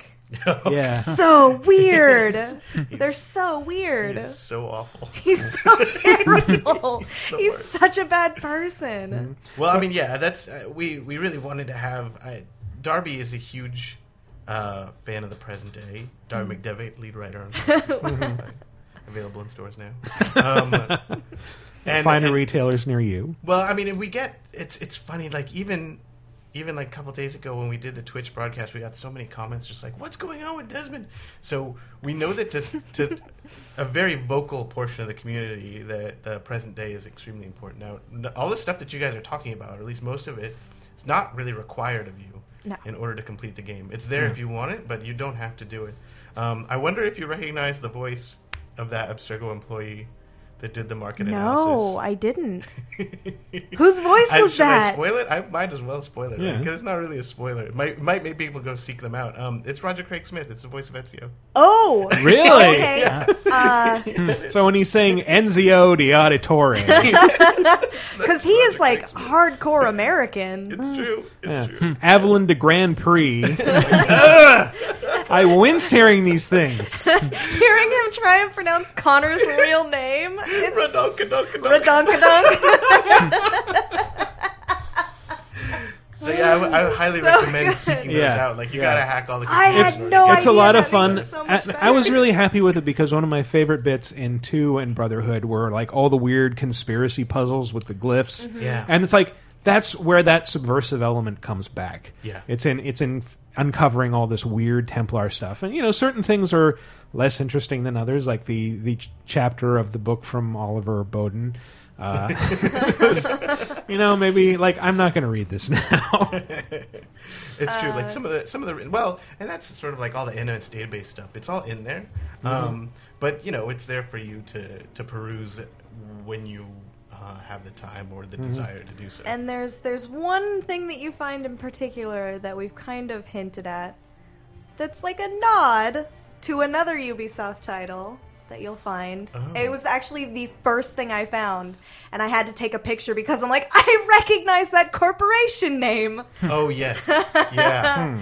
It's a Yeah, it's a that it's a clever cool. nod. That was. I mean, that one. I think that one might be difficult for people to pick up on, honestly, because I don't Um, know how much. I think of if a- they read that, if they read all the way through it, they'll start Yeah. recognizing words. That's true. That's It's like, true. oh, I recognize. Well, it's all funny because a lot of people have asked if there are going to be references to specific games, if there are going to be references to Yes, characters and things like are. that. Actually, I have one burning question Mhm. about that. So, Assassin's Creed 3 Liberation exists as an entertainment product in this world. Yes. What were the first two Assassin's Creed properties in this world if 3 Liberation is. It, it, it exists? Because Uh, it's just Liberation. You notice they just It's refer just to it as Assassin's Liberation. Creed Liberation. I'm pretty sure They they, don't even refer to it as 3. They don't even refer to it as Assassin's Creed. They refer to it as Liberation. Melanie specifically says, "Perhaps you played Liberation." Oh, that's right. I don't know, but there, there's that it- there's that Why thing would in they the call it Assassin's Creed. It's, Yeah, because their whole thing when they It's do that market analysis There's that thing is in that the, the uh, lobby at Abstergo where they, they show the logo and, and it says Assassin's Creed 3. I don't think it says Assassin's Creed Three. Well, maybe I'm wrong. I don't know. I, I remember being struck by that. But I would be surprised. But It- they it- do it's they do the whole market analysis on Aveline in there. She's the only one that they deem worthy because if you play through Liberation towards the end, there are moments where it's like, oh yeah, I can see why they would say all of these things about Yeah. her. Because yeah, no, in the in the in in in the like uh, the canon for for this, I I don't believe any of the other Assassin's Creed games exist. Um, they know world of the other there, assassins. there's not a, there's not one starring uh, a boss or Abbas as Abbas. he's referred Abbas. to. Abbas. No, no, they're they're looking into it. Oh, He's a much he's a much better choice than Altair. Oh yes, Altair was, was stubborn and headstrong and kind of a dick. Not like Abbas. Not like Abbas.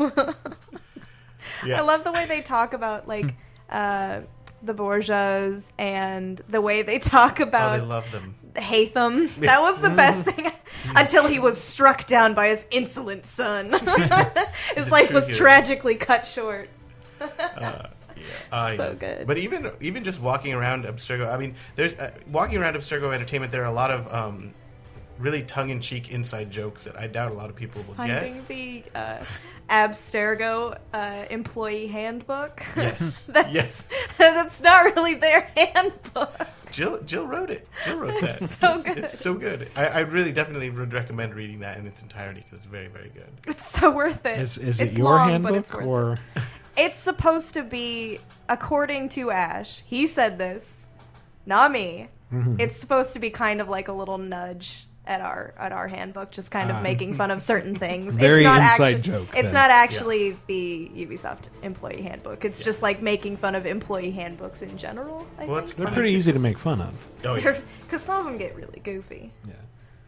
Well, uh, yeah, Assassin's Creed 4, uh, just great game overall. I really enjoyed it. I Again, I, I could have done without the tailing missions. We talked a little bit about this earlier. I, I did sort of get the sense that like they they were almost obligatory. It's like we, we have to have these in here. Let's we'll make them really painless, but we still have to have them in there. Sorry, you, you still have to follow behind this guy, and he's going to turn around every Mhm. couple dozen feet, and you'll have to hide. Yeah. well, you, I mean, to be fair, that's what courtesans are for. It's you That's hire, true. Hire them. And then And, and I did like that they're here. back. That you can you can just hire a group of dancers Yes. to uh, to walk in the middle of, and y- y- you can stand like Women of leisure. literally two feet away from your tailing target as he's looking right at you, and he will not notice you. Because You're of the just a- dancing girls. You're just surrounded by. Da- you're just a Exactly. guy surrounded by dancing girls. Yeah. These are just my ladies. These are, these my hoes. Just a, a weirdo in a hood surrounded by pretty girls. What's what's Can wrong a with fella this picture? stand with his dancing girls in the middle of the street? And While you're Right talking next about to your you? secret if things? you uh, if you upgrade your your special little home, your island place, your special special zone, then you can get all those ladies for free. Oh, that's right. Yeah. That's right. You can get free free hookers Oh by upgrading. That's a bullet point on the box, right? home- Free hookers. Free hookers. Uh, it is pirate free lifestyle. dancers. Yeah, roll out a free hooker DLC. I'm sorry, we're fresh out of those hookers. Just like the early days of EA DLC, right? It's like, eh, get this bonus. Here's some cash that you can spend in the game. Just pay us 99 cents.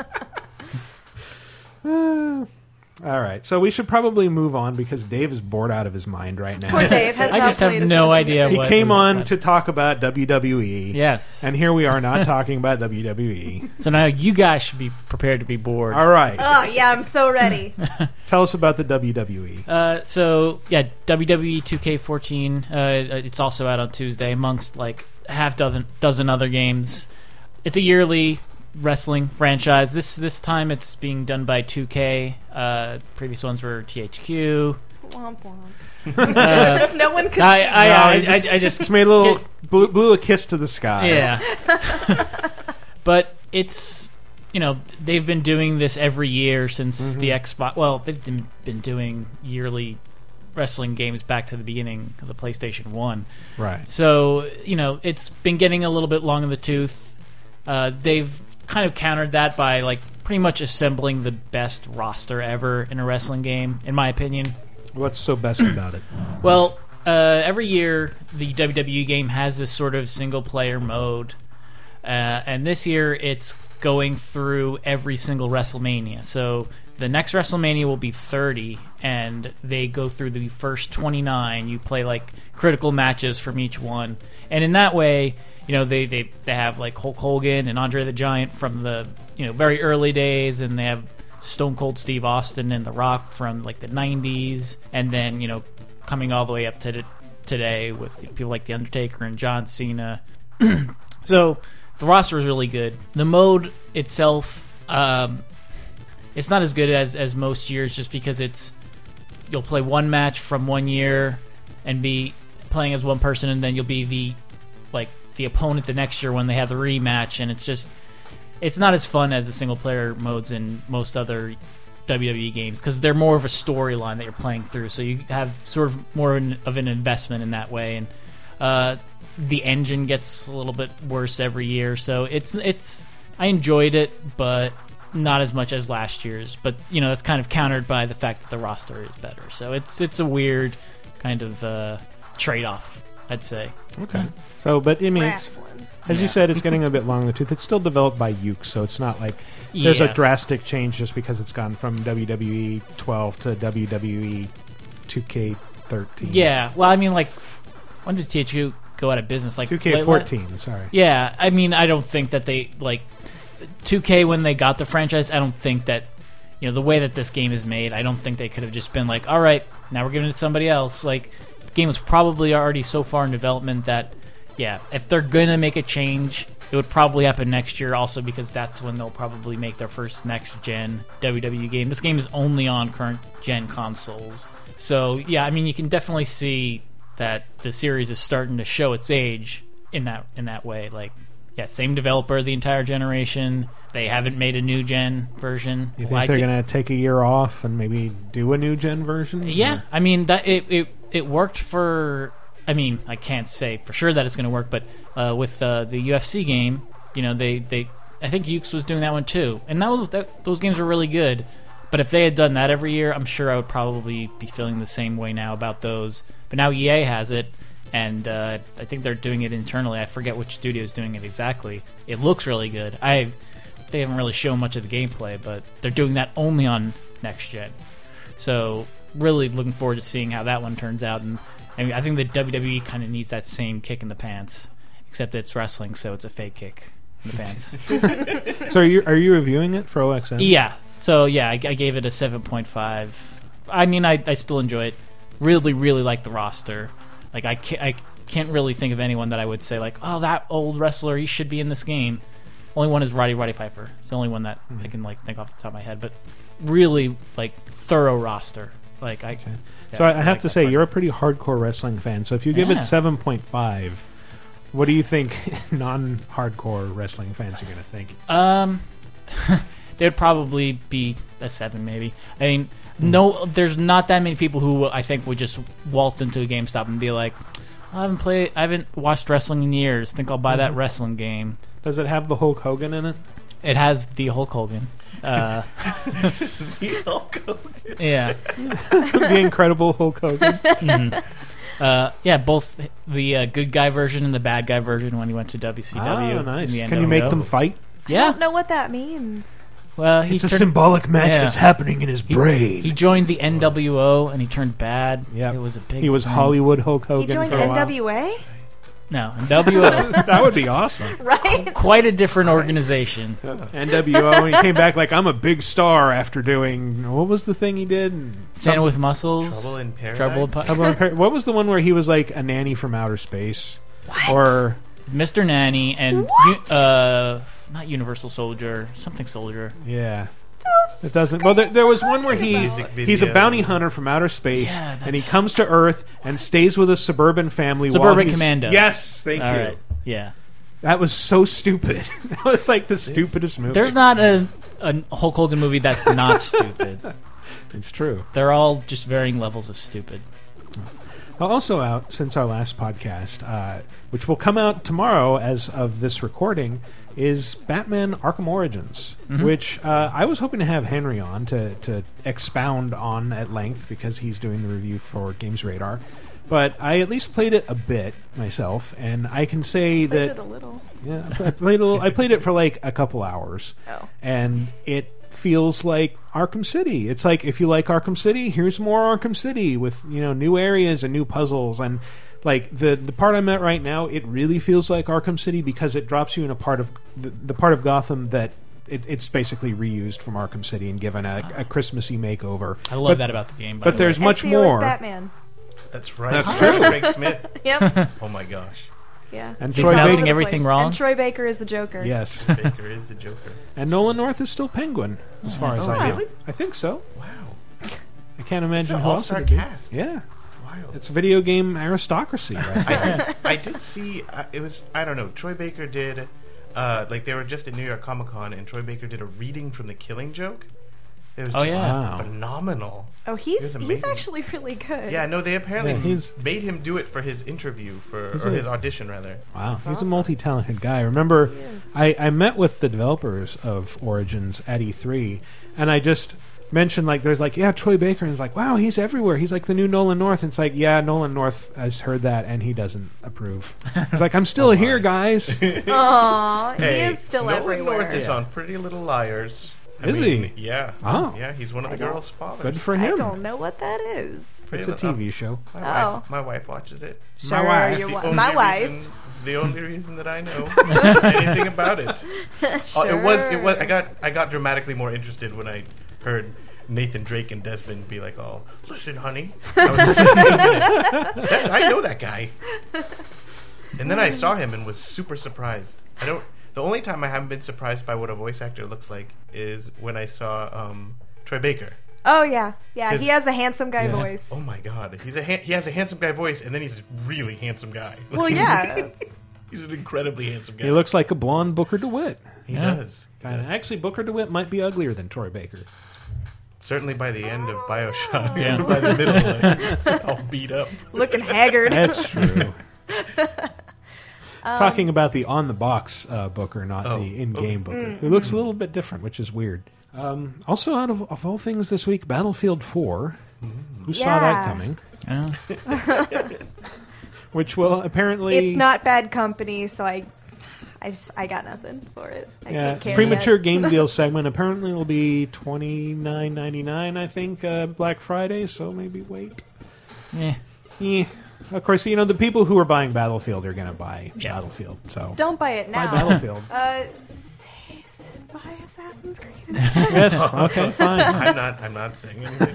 No, I'm a huge Battlefield fan. No, I actually I- really do like the Battlefield games, but again, I'm much more of a Bad Company person. Have you- have I you- love the Bad Company games. Bad games. Company is just crazy. Like, So it's good. So good. It's so good. So good. Have you had a chance to play much of four? Like Not at at all. E3? Not at all. Um, I played. I played quite a. Well, I would say I played quite a bit of three, but I actually didn't play all that much. I don't think. I only played some of the single player and then some of the multiplayer with uh, Ryan Taljonick from I- Games Radar. I know three's multiplayer is very highly thought of. The single player, no, but Single No, player, I had some yeah. issues. I played through the single player. I think that probably, yeah, yeah, colored my opinion of the multiplayer. like I, I don't know. I- I Multiplayer was- is very good. I It was always really is. the single player. They just did three last year, right? Uh huh. Yeah, No. are- oh no, No. What was last year's EA shooter? Wasn't Medal of Honor? Medal of It was wasn't it Oh. Warfighter? I'll, I'll just take your word for it because I don't want to look things up right now because I'm lazy. Oh yeah, because it came out alongside the last Modern Warfare. So Speaking of Right? games, I probably won't buy. uh, Wii Fit U is coming Wow, out. already? Oh my. I don't know who's who the target audience for that is, and people who didn't use Wii Fit and were like, "Yeah, well, the reason I didn't use it was because it wasn't next gen and it didn't have a touchscreen." so I think they'll make all the difference this time I around. need touchscreen with my Wii Fit. That did sell a cajillion copies. That's an actual That's number. true. That's the actual number. Yes. on the NPDs, a cajillion. I think it's cajillion bajillion. Cajillion. Yeah, right. Yeah. Forgot to. I You were off by a whole Yeah. bajillion. I, I forgot to well, carry bajillion, the. Uh, bajillion is a smaller unit Yeah. of measurement than Yeah, cajillion, so it's really you know off by one one thousandth of a cajillion. yeah. Well, see, you're a using bajillion's metric only system. one one thousandth of a cajillion. Yes. Wow. God, learn what a math. fucking stupid conversation.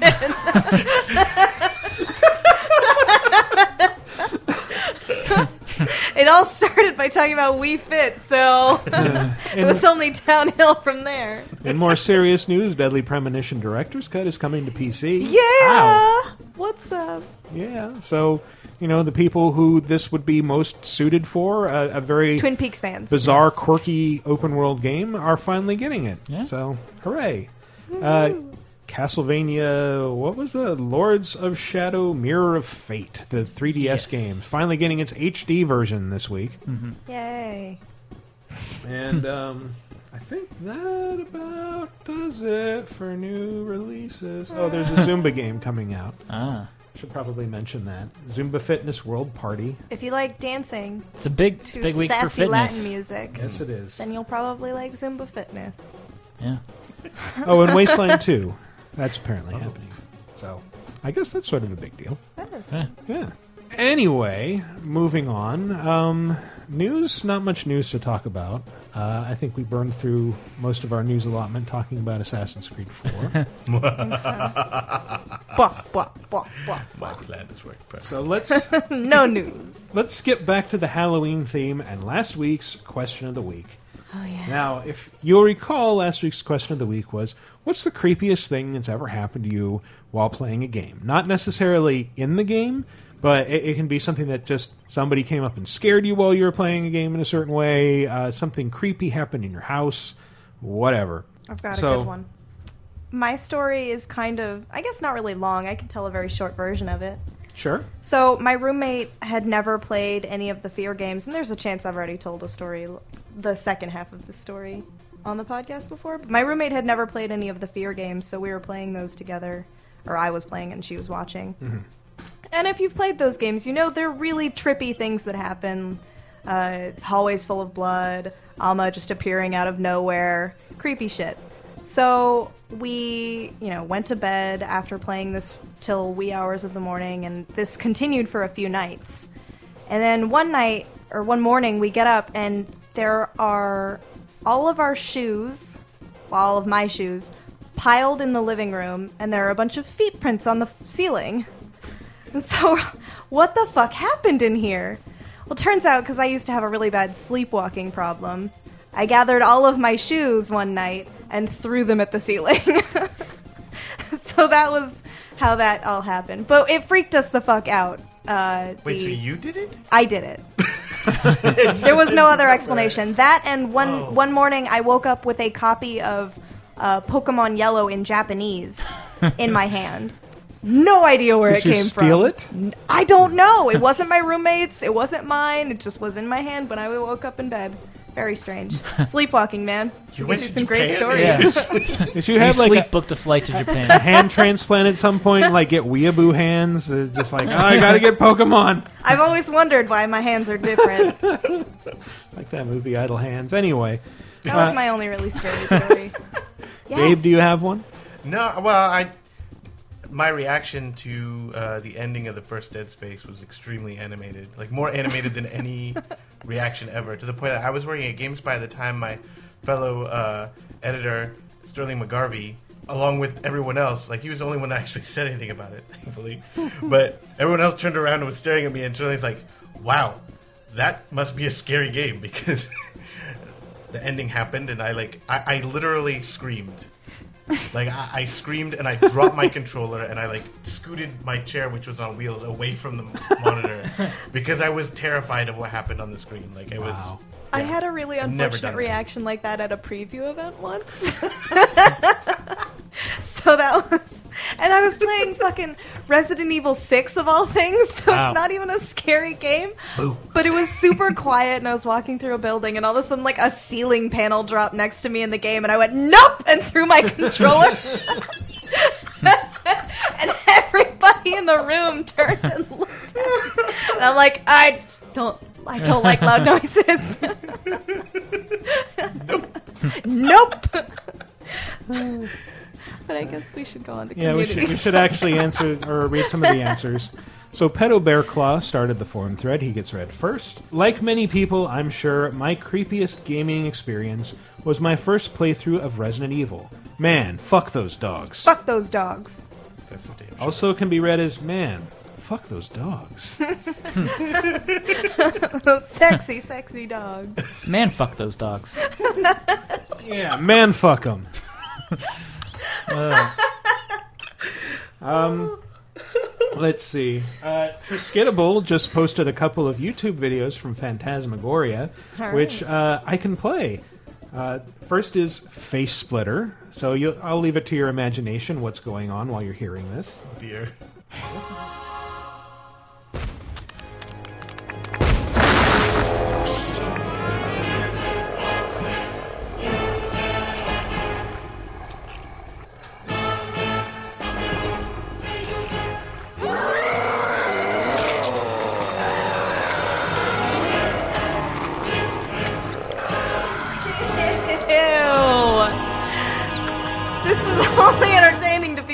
Can see your screen. Yeah, that was the yeah okay the face splitter from phantasmagoria was i think the most gruesome special effect i had ever seen in anything at the time when that came out in the late 90s for those of you who don't remember phantasmagoria was a live action game by roberta williams of sierra creative king's quest. And at the end of the game you're you're fighting against this demon that's been possessing the main character's husband. And if you don't react to a certain thing in time it will break down the door of the room you're hiding in and it's just it's super gruesome. It jams its eyes into or it jams its thumbs sorry into her eyes and as you're looking at her face it just tears it in half. So you just like see her face split open and get stretched out of proportion. And it's it's just a prosthetic but it just looks so gruesome. I guess it would have to be. I don't think a face would do that. no, not in real life. I'm gonna just say that it wouldn't do that. How many people on this list are going to mention uh, Fatal Frame and the little kids with like the little gr- ghosts with the broken necks that crawl across the floor at you because Ah. those fucking freaked me out. Fuck those ghosts. The Kusabi fucking freaked me out. Fuck And all Fatal those Frame, ghosts. too. All of them. In Silent Hill 4 The Room, there's a hole that forms in the wall of the titular room, which lets the player peek at the neighboring apartment. There's a stuffed Robbie the rabbit sitting on the bed facing left, and that's how the doll stays for most of the game. In fact, most of the time you look through the hole, there's nothing there but the rabbit, kind of slouching and looking away. But then, one time you peek through on a whim and bam, he's looking back. He got that, he's got blood on his face and he's pointing at you. That was my breaking point, and I will never forget the terror I felt from that subtle change. This is from uh, Lo- Waffle Waffle. I'm afraid of. Huh. I'm. I was gonna say I'm afraid of waffles. I'm afraid of rabbits in real life. Really? Yeah. They're so docile and cute. They're adorable. Well, here's uh, the But way I- it looks if you want to see Oh it. God. oh God. Go Don't to like lasertimepodcast.com Ugh. slash forums, uh, Lasertime Show Discussion Question of the Week, number 38, to see what it is Anne's looking at. It's horrible.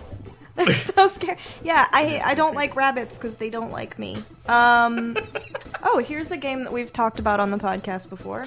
Uh, Token Girl STFU says, "Dear Esther, when you first get on the island and you go into the shack with the white paint and you can do nothing but walk around and you don't know when something is going to come out of the shadows and you don't know if you actually have a weapon, so you're constantly on edge." Which means when my adorable little dog Egon jumped onto my lap and freaked me out so much I tipped over my chair and ripped my headphones off my head, just missing the corner of my TV stand and my certain death. My poor dog stayed away from me for two days. Uh, Ocarina of Time, surprisingly enough. I was around Oh, five. who, who's who's posted this? Sorry. Oh, I'm sorry. It was uh, a bus full of nuns. Oh, okay.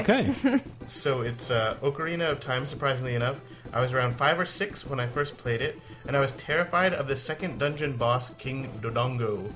I had seen Jurassic Park and had a love of dinosaurs, but the idea of having to fight a giant fire-breathing one was too much for my young mind, and I was not able to get past that boss till many years later. And to think that I hadn't even wis- witnessed the horrors that were Red Red Redeads. Redeads. Oh, God. Or, or the entirety of Majora's Mask. Yeah. Which I yeah, I would have to go with Majora's Mask. That was super creepy, Hmm. especially the weird giant moon with a face on it. Yeah, it was just kind of unwholesome and unsettling. People asking you for toilet paper. Yep. Ugh. Oh my. Darth Ender X mentions a scenario that's near and dear to my own heart. The fucking Shalebridge Cradle in Thief Deadly Shadows. I can't really enjoy being terrified, so I don't play survival horror games. Never really understood paying money to experience media that makes me feel bad. But I loves me some stealth games, and the Thief series in particular. Unfortunately, halfway through Deadly Shadows, you have a mission where you have to sneak around in an orphanage that got turned into an asylum that then burned down and killed everyone inside. Everything about this level is terrifying. The ambient sound, and dear God, the puppets, the undead asylum patients that were given shock treatments, with their crazy movement and the way they make lights flicker around them. I think I spent 10 minutes hiding in a fireplace at one point, too scared to come out. So I just before I read this one, right on the side, the right hand side of the forum pages are the recently released Blu-rays from Amazon, and I just find it funny that the answer I'm about to read is Kama Sutra sexual positions for lovers. so, um, Sensational says the bathtub scene in Eternal Darkness was the only time I truly jumped at a game. Looking back on it now, it really wasn't that scary. It just hit me at the right time. By the way, Wikiparaz is correct on the pronounce. Yeah, I botched his name last Sensation plus O equals sensation O. Fun story to the name, which will come at a later date. But yeah, Eternal Darkness. I think I was just talking about this game not that long ago. This is that game where you have like an insanity meter, right? Yes. We were just talking about this today. We were just talking about this today. Insan- you have an insanity meter, and that was what the bathtub scene he's talking about, I remember playing it. You walk in and the bathtub is filling up with blood or something like that. I can't remember exactly, but I know the bathtub that he's talking about. Does and that yes, affect your insanity meter? well, because you you see that kind of stuff Yeah. because your insanity meter gets too high, so you start Yeah, hallucinating. the more you see monsters, the more it goes down, and as it goes down, you see weird hallucinations, and things will happen. Yeah. Like you'll just walk into a room and your head will explode, and you'll be Mhm. like, "I'm dead," and then you'll notice, like, "Oh no, wait, I'm still walking," and then your arms will fall off. And your torso will explode, and then there'll be a flash, and you'll just be standing outside the room you just entered, as though you haven't actually gone in. Huh. Yeah, Or it's th- there was there was possibly the cruelest prank ever in a game in there, where you you get to a certain point fairly early on, and then it just like you you accomplish a task that you're set to, like you kill a boss, and then it's like. To be continued in Eternal Darkness Sanity's Redemption. and it's like this fake cliffhanger. and then it's man. like, haha, just kidding. Here's the game. That's like the the the part in Batman where like uh, the not which one was it? Not even Arkham City. Uh, Arkham Asylum? Arkham Asylum, yeah, Mhm.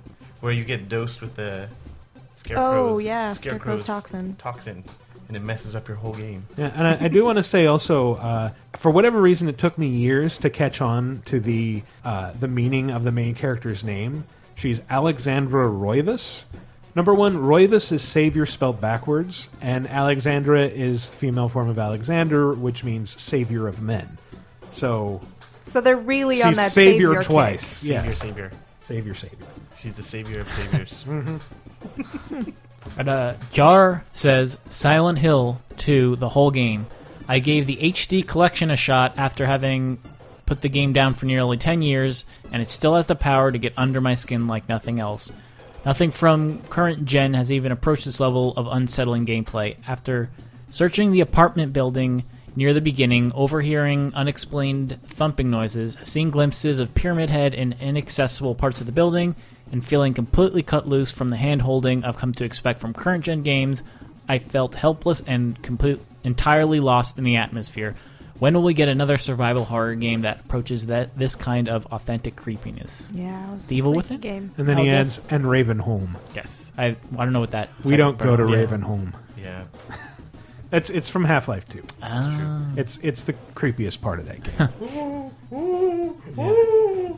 then throw a saw blade at him with the gravity. Cut him in half. They crawl towards you anyway. It's true. They do. Above Up says, I was playing Elder Scrolls 3 Morrowind when suddenly a Dunmer called out to me, You Noah! Strangely enough, no battle music started playing. No closed captions appeared for. I may be mispronouncing that. It's N apostrophe W A H. Uh, no closed caption appeared for his battle cry. After much exploring, it turned out there were no NPCs in the area at all. Then, as I was about to get the hell out of the area, I heard it again. At that point, I realized I had played the game way too much, was incredibly sleep deprived, and was probably losing it. That's the moment I had to get myself to stop playing the damn game. I will read Stabby Joe's. Stabby Joe. That name is already scary. In Fallout 3, I accidentally stumbled upon the seemingly normal Dunwich building. How wrong I was. Name should be a dead giveaway. I'm greeted with an audio log that only gets progressively more sinister. Strange echoes throughout, moving doors and trash, sudden, sudden hallucinations, and finally a horrific cultist shrine underground. The moment my character appeared as if he was in the present day, met by an office worker, only to be a half melted glowing corpse, was one of the creepiest moments of the whole game, and all by accident. Later, I met an NPC who said that building had quote unquote bad mojo. You don't say! Uh, Counterweight 72 says, For my birthday, I received a bunch of Saturn games. Many are the ones that I asked for Panzer, Dragon Force, Shinobi, but there was one that I did not recognize. It was a black cover with a zombie on it, and in red writing, Resident Evil. I decided to wait a little bit to play RE. Big mistake. As night began to creep in, I popped Resident Evil. He keeps calling it RS. In my Saturn, and my nightmare began. The beginning of the game was not so bad until I had to go through the hallway on the right of the main floor. I was slowly creeping along the hallway, not knowing what to expect, And then bang! Dogs burst through the windows and I began to jumped. viciously attack me. I tried to run, but I was cornered and end up ended up dying. That was my first experience with a game that actually gave me a scare. Fuck those dogs. Fuck those dogs. Man, fuck those dogs. Man, fuck those dogs. Ah. It's also worse as a command. Man, fuck those dogs.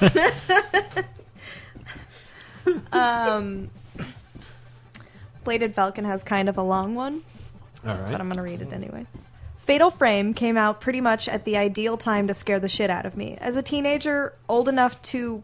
Oh, I'm guessing to want to play. It says to ant to play. Uh, old enough to want to play horror games, but still enough of a hormone filled wuss to be very affected by them. The game had plenty of jump scares, of course, but what stood out was the chi- was just the chilling atmosphere that the game had in general. General, a mostly calm, serene-looking Japanese mansion further enhanced the uneasiness that at any moment a haunted soul could materialize virtually at any moment and from any place. And yet. What is probably the time I've been scared the most wasn't actually caused by the game, but by my older brother who knew I was playing the game at night for the most part and with my door closed. One night, he left the door of the room slightly ajar without me noticing, and while I was navigating a particularly creepy ritual mask filled room, motherfucker burst through the door and snarled at me, making me squeal like a girl and drop make me drop the controller. His controller. Fucking thing didn't break though, otherwise it might have served as payback for pulling that prank on me. I've broken a couple controllers, but mostly out of rage. William D83 D83 says, In September of 2001, I ended a year long relationship with a depressive and self destructive girl named Adi. She was a good person at times, and I felt horrible for finally leaving her, but I just couldn't take it anymore. And then Silent Hill 2 came out. The feelings of loss, guilt, and isolation hit me so goddamn hard that I actually considered getting back together with her and somehow saving both of us. Here's the creepy part. A few months after I broke up with her and things calmed down, a girl that closely resembled her started coming to the video store I worked at. We chatted a bit, and she was really cool and sweet. In fact, the girl was like a younger, nicer, cuter version of Adi. Her name? Adina. Like fucking Mary Maria in Silent Hill 2. It was just too weird for me, and definitely informed my decision to not pursue further contact. Such a bizarre period in my life, and partly due to fucking video games. That was a weird story. yeah. Emotionally charged. Zeb364 says, If I had to pick one, I would have to go with the entire opening bit of Bioshock, where you're being stalked by the spider splicer. Mm. You see her brutal, brutally eviscerate that terrified guy with a gun, and then immediately turn to you, and then somehow vanish repeatedly. You have no means of defense until you eventually get the wrench, and even then, the last thing I wanted to do was get close to that thing. That was a freaky. I made my my little brother play that recently. it was so much fun watching him squirm. but yeah, that was a. I, I remember that beginning well. So this is from Arkidraka. For me, it was when me and my brothers were playing Chrono Trigger for the first time. We'd stayed up late because we were trying to beat Lavos, got really far, and died. It was like 1 a.m., and since we've been playing virtually all day, changing out to eat or relieve cramped hands, and quote unquote, when the world refused to change, popped up on the all black screen after we died, we were too creeped out to continue. It took us almost two days to get back to the game, and less than two hours to beat it twice after that. New Game Plus, it really shouldn't have gotten to us so badly, but the light in the room was burning out, and the TV was beside a large bank of windows facing the woods, in which we'd seen a lynx less than three days before. All right, one more short one I'm going to read uh, in my most terrifying, spooky voice because it's terrifying. Cody Stovall says, Oh my god, you guys have butchered all that is Pokemon pronunciation! 1,000 face palms! You kind of sound like Bane. if he was being slightly ghost You like. guys have butchered everything that is Pokemon pronunciation. Yeah, no. That's because we aren't really fans. Wait, is he talking about the Pokemon show? No, I, I- I can't imagine he would be. The Pokemans? The Pokemans. The, You don't like the Pokemans? the whole reason I got uh, Carolyn and Brett and Henry to, to do that one is because they're delirious about Pokemans while I'm completely indifferent to them. And then when we Pokemans! answered their question of the week.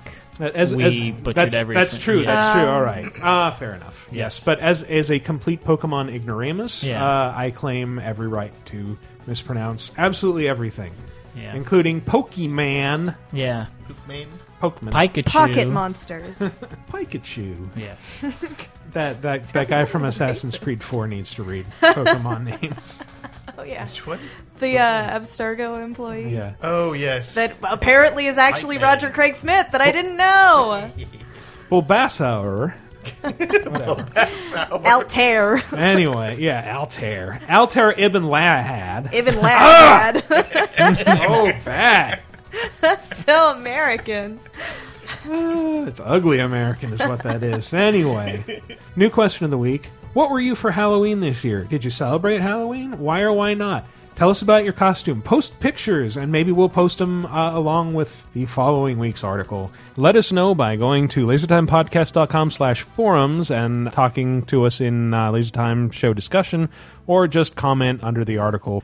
Anyway, that's our show. We're going to wrap it up now with some plugs. You can follow me at Wikiparaz on Twitter or follow the show at VG Apocalypse. You can also read my review of Assassin's Creed 4, in which I gave it a 9 at oxmonline.com. Dave, you go. Uh, I'm at Dave Rudden. I also write for OXM, host KOXM. Um, my review of WWE 2K14 it will be up around the same time as your review of uh, Assassin's Creed 4. I didn't quite like it quite as much as you did your game. No. but uh, It's uh, very sad. Yes, and uh, to that extent, I also host the Cheap Podcast on the Laser Time Network. That's about wrestling, so there'll be a new episode of that around the time that this posts.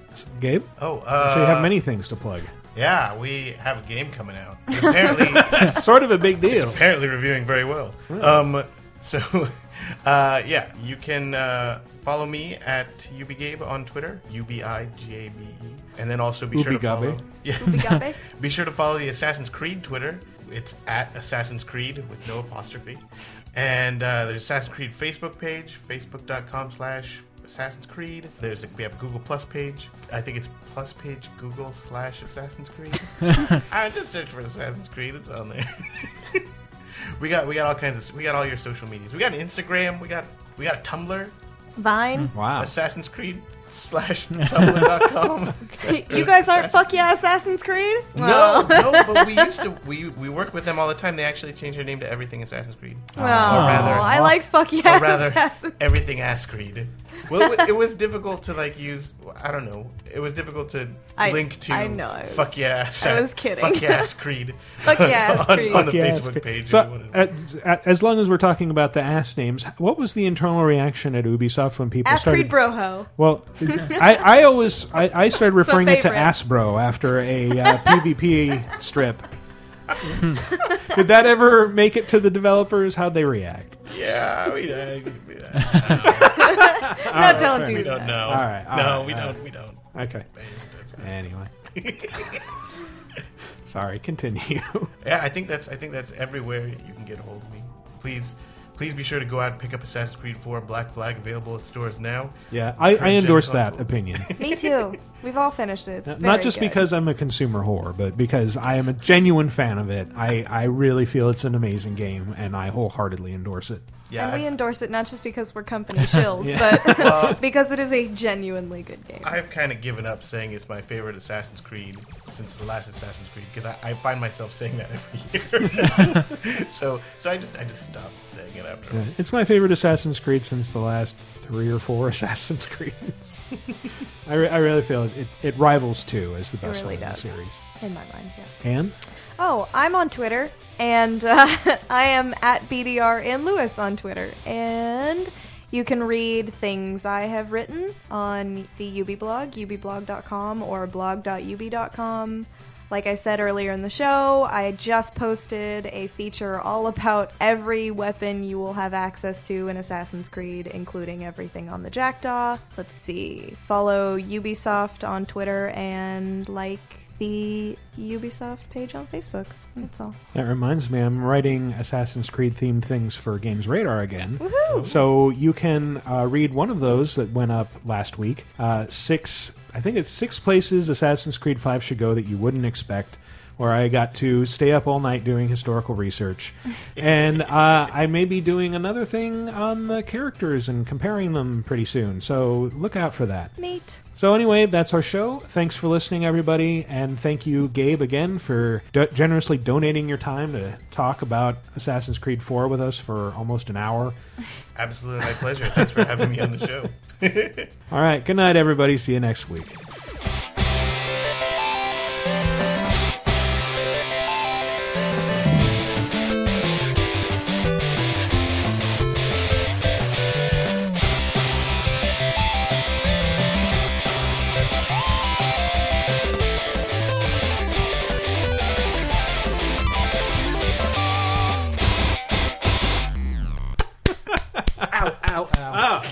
Oh, oh, you win, you win. So I'm such a pussy.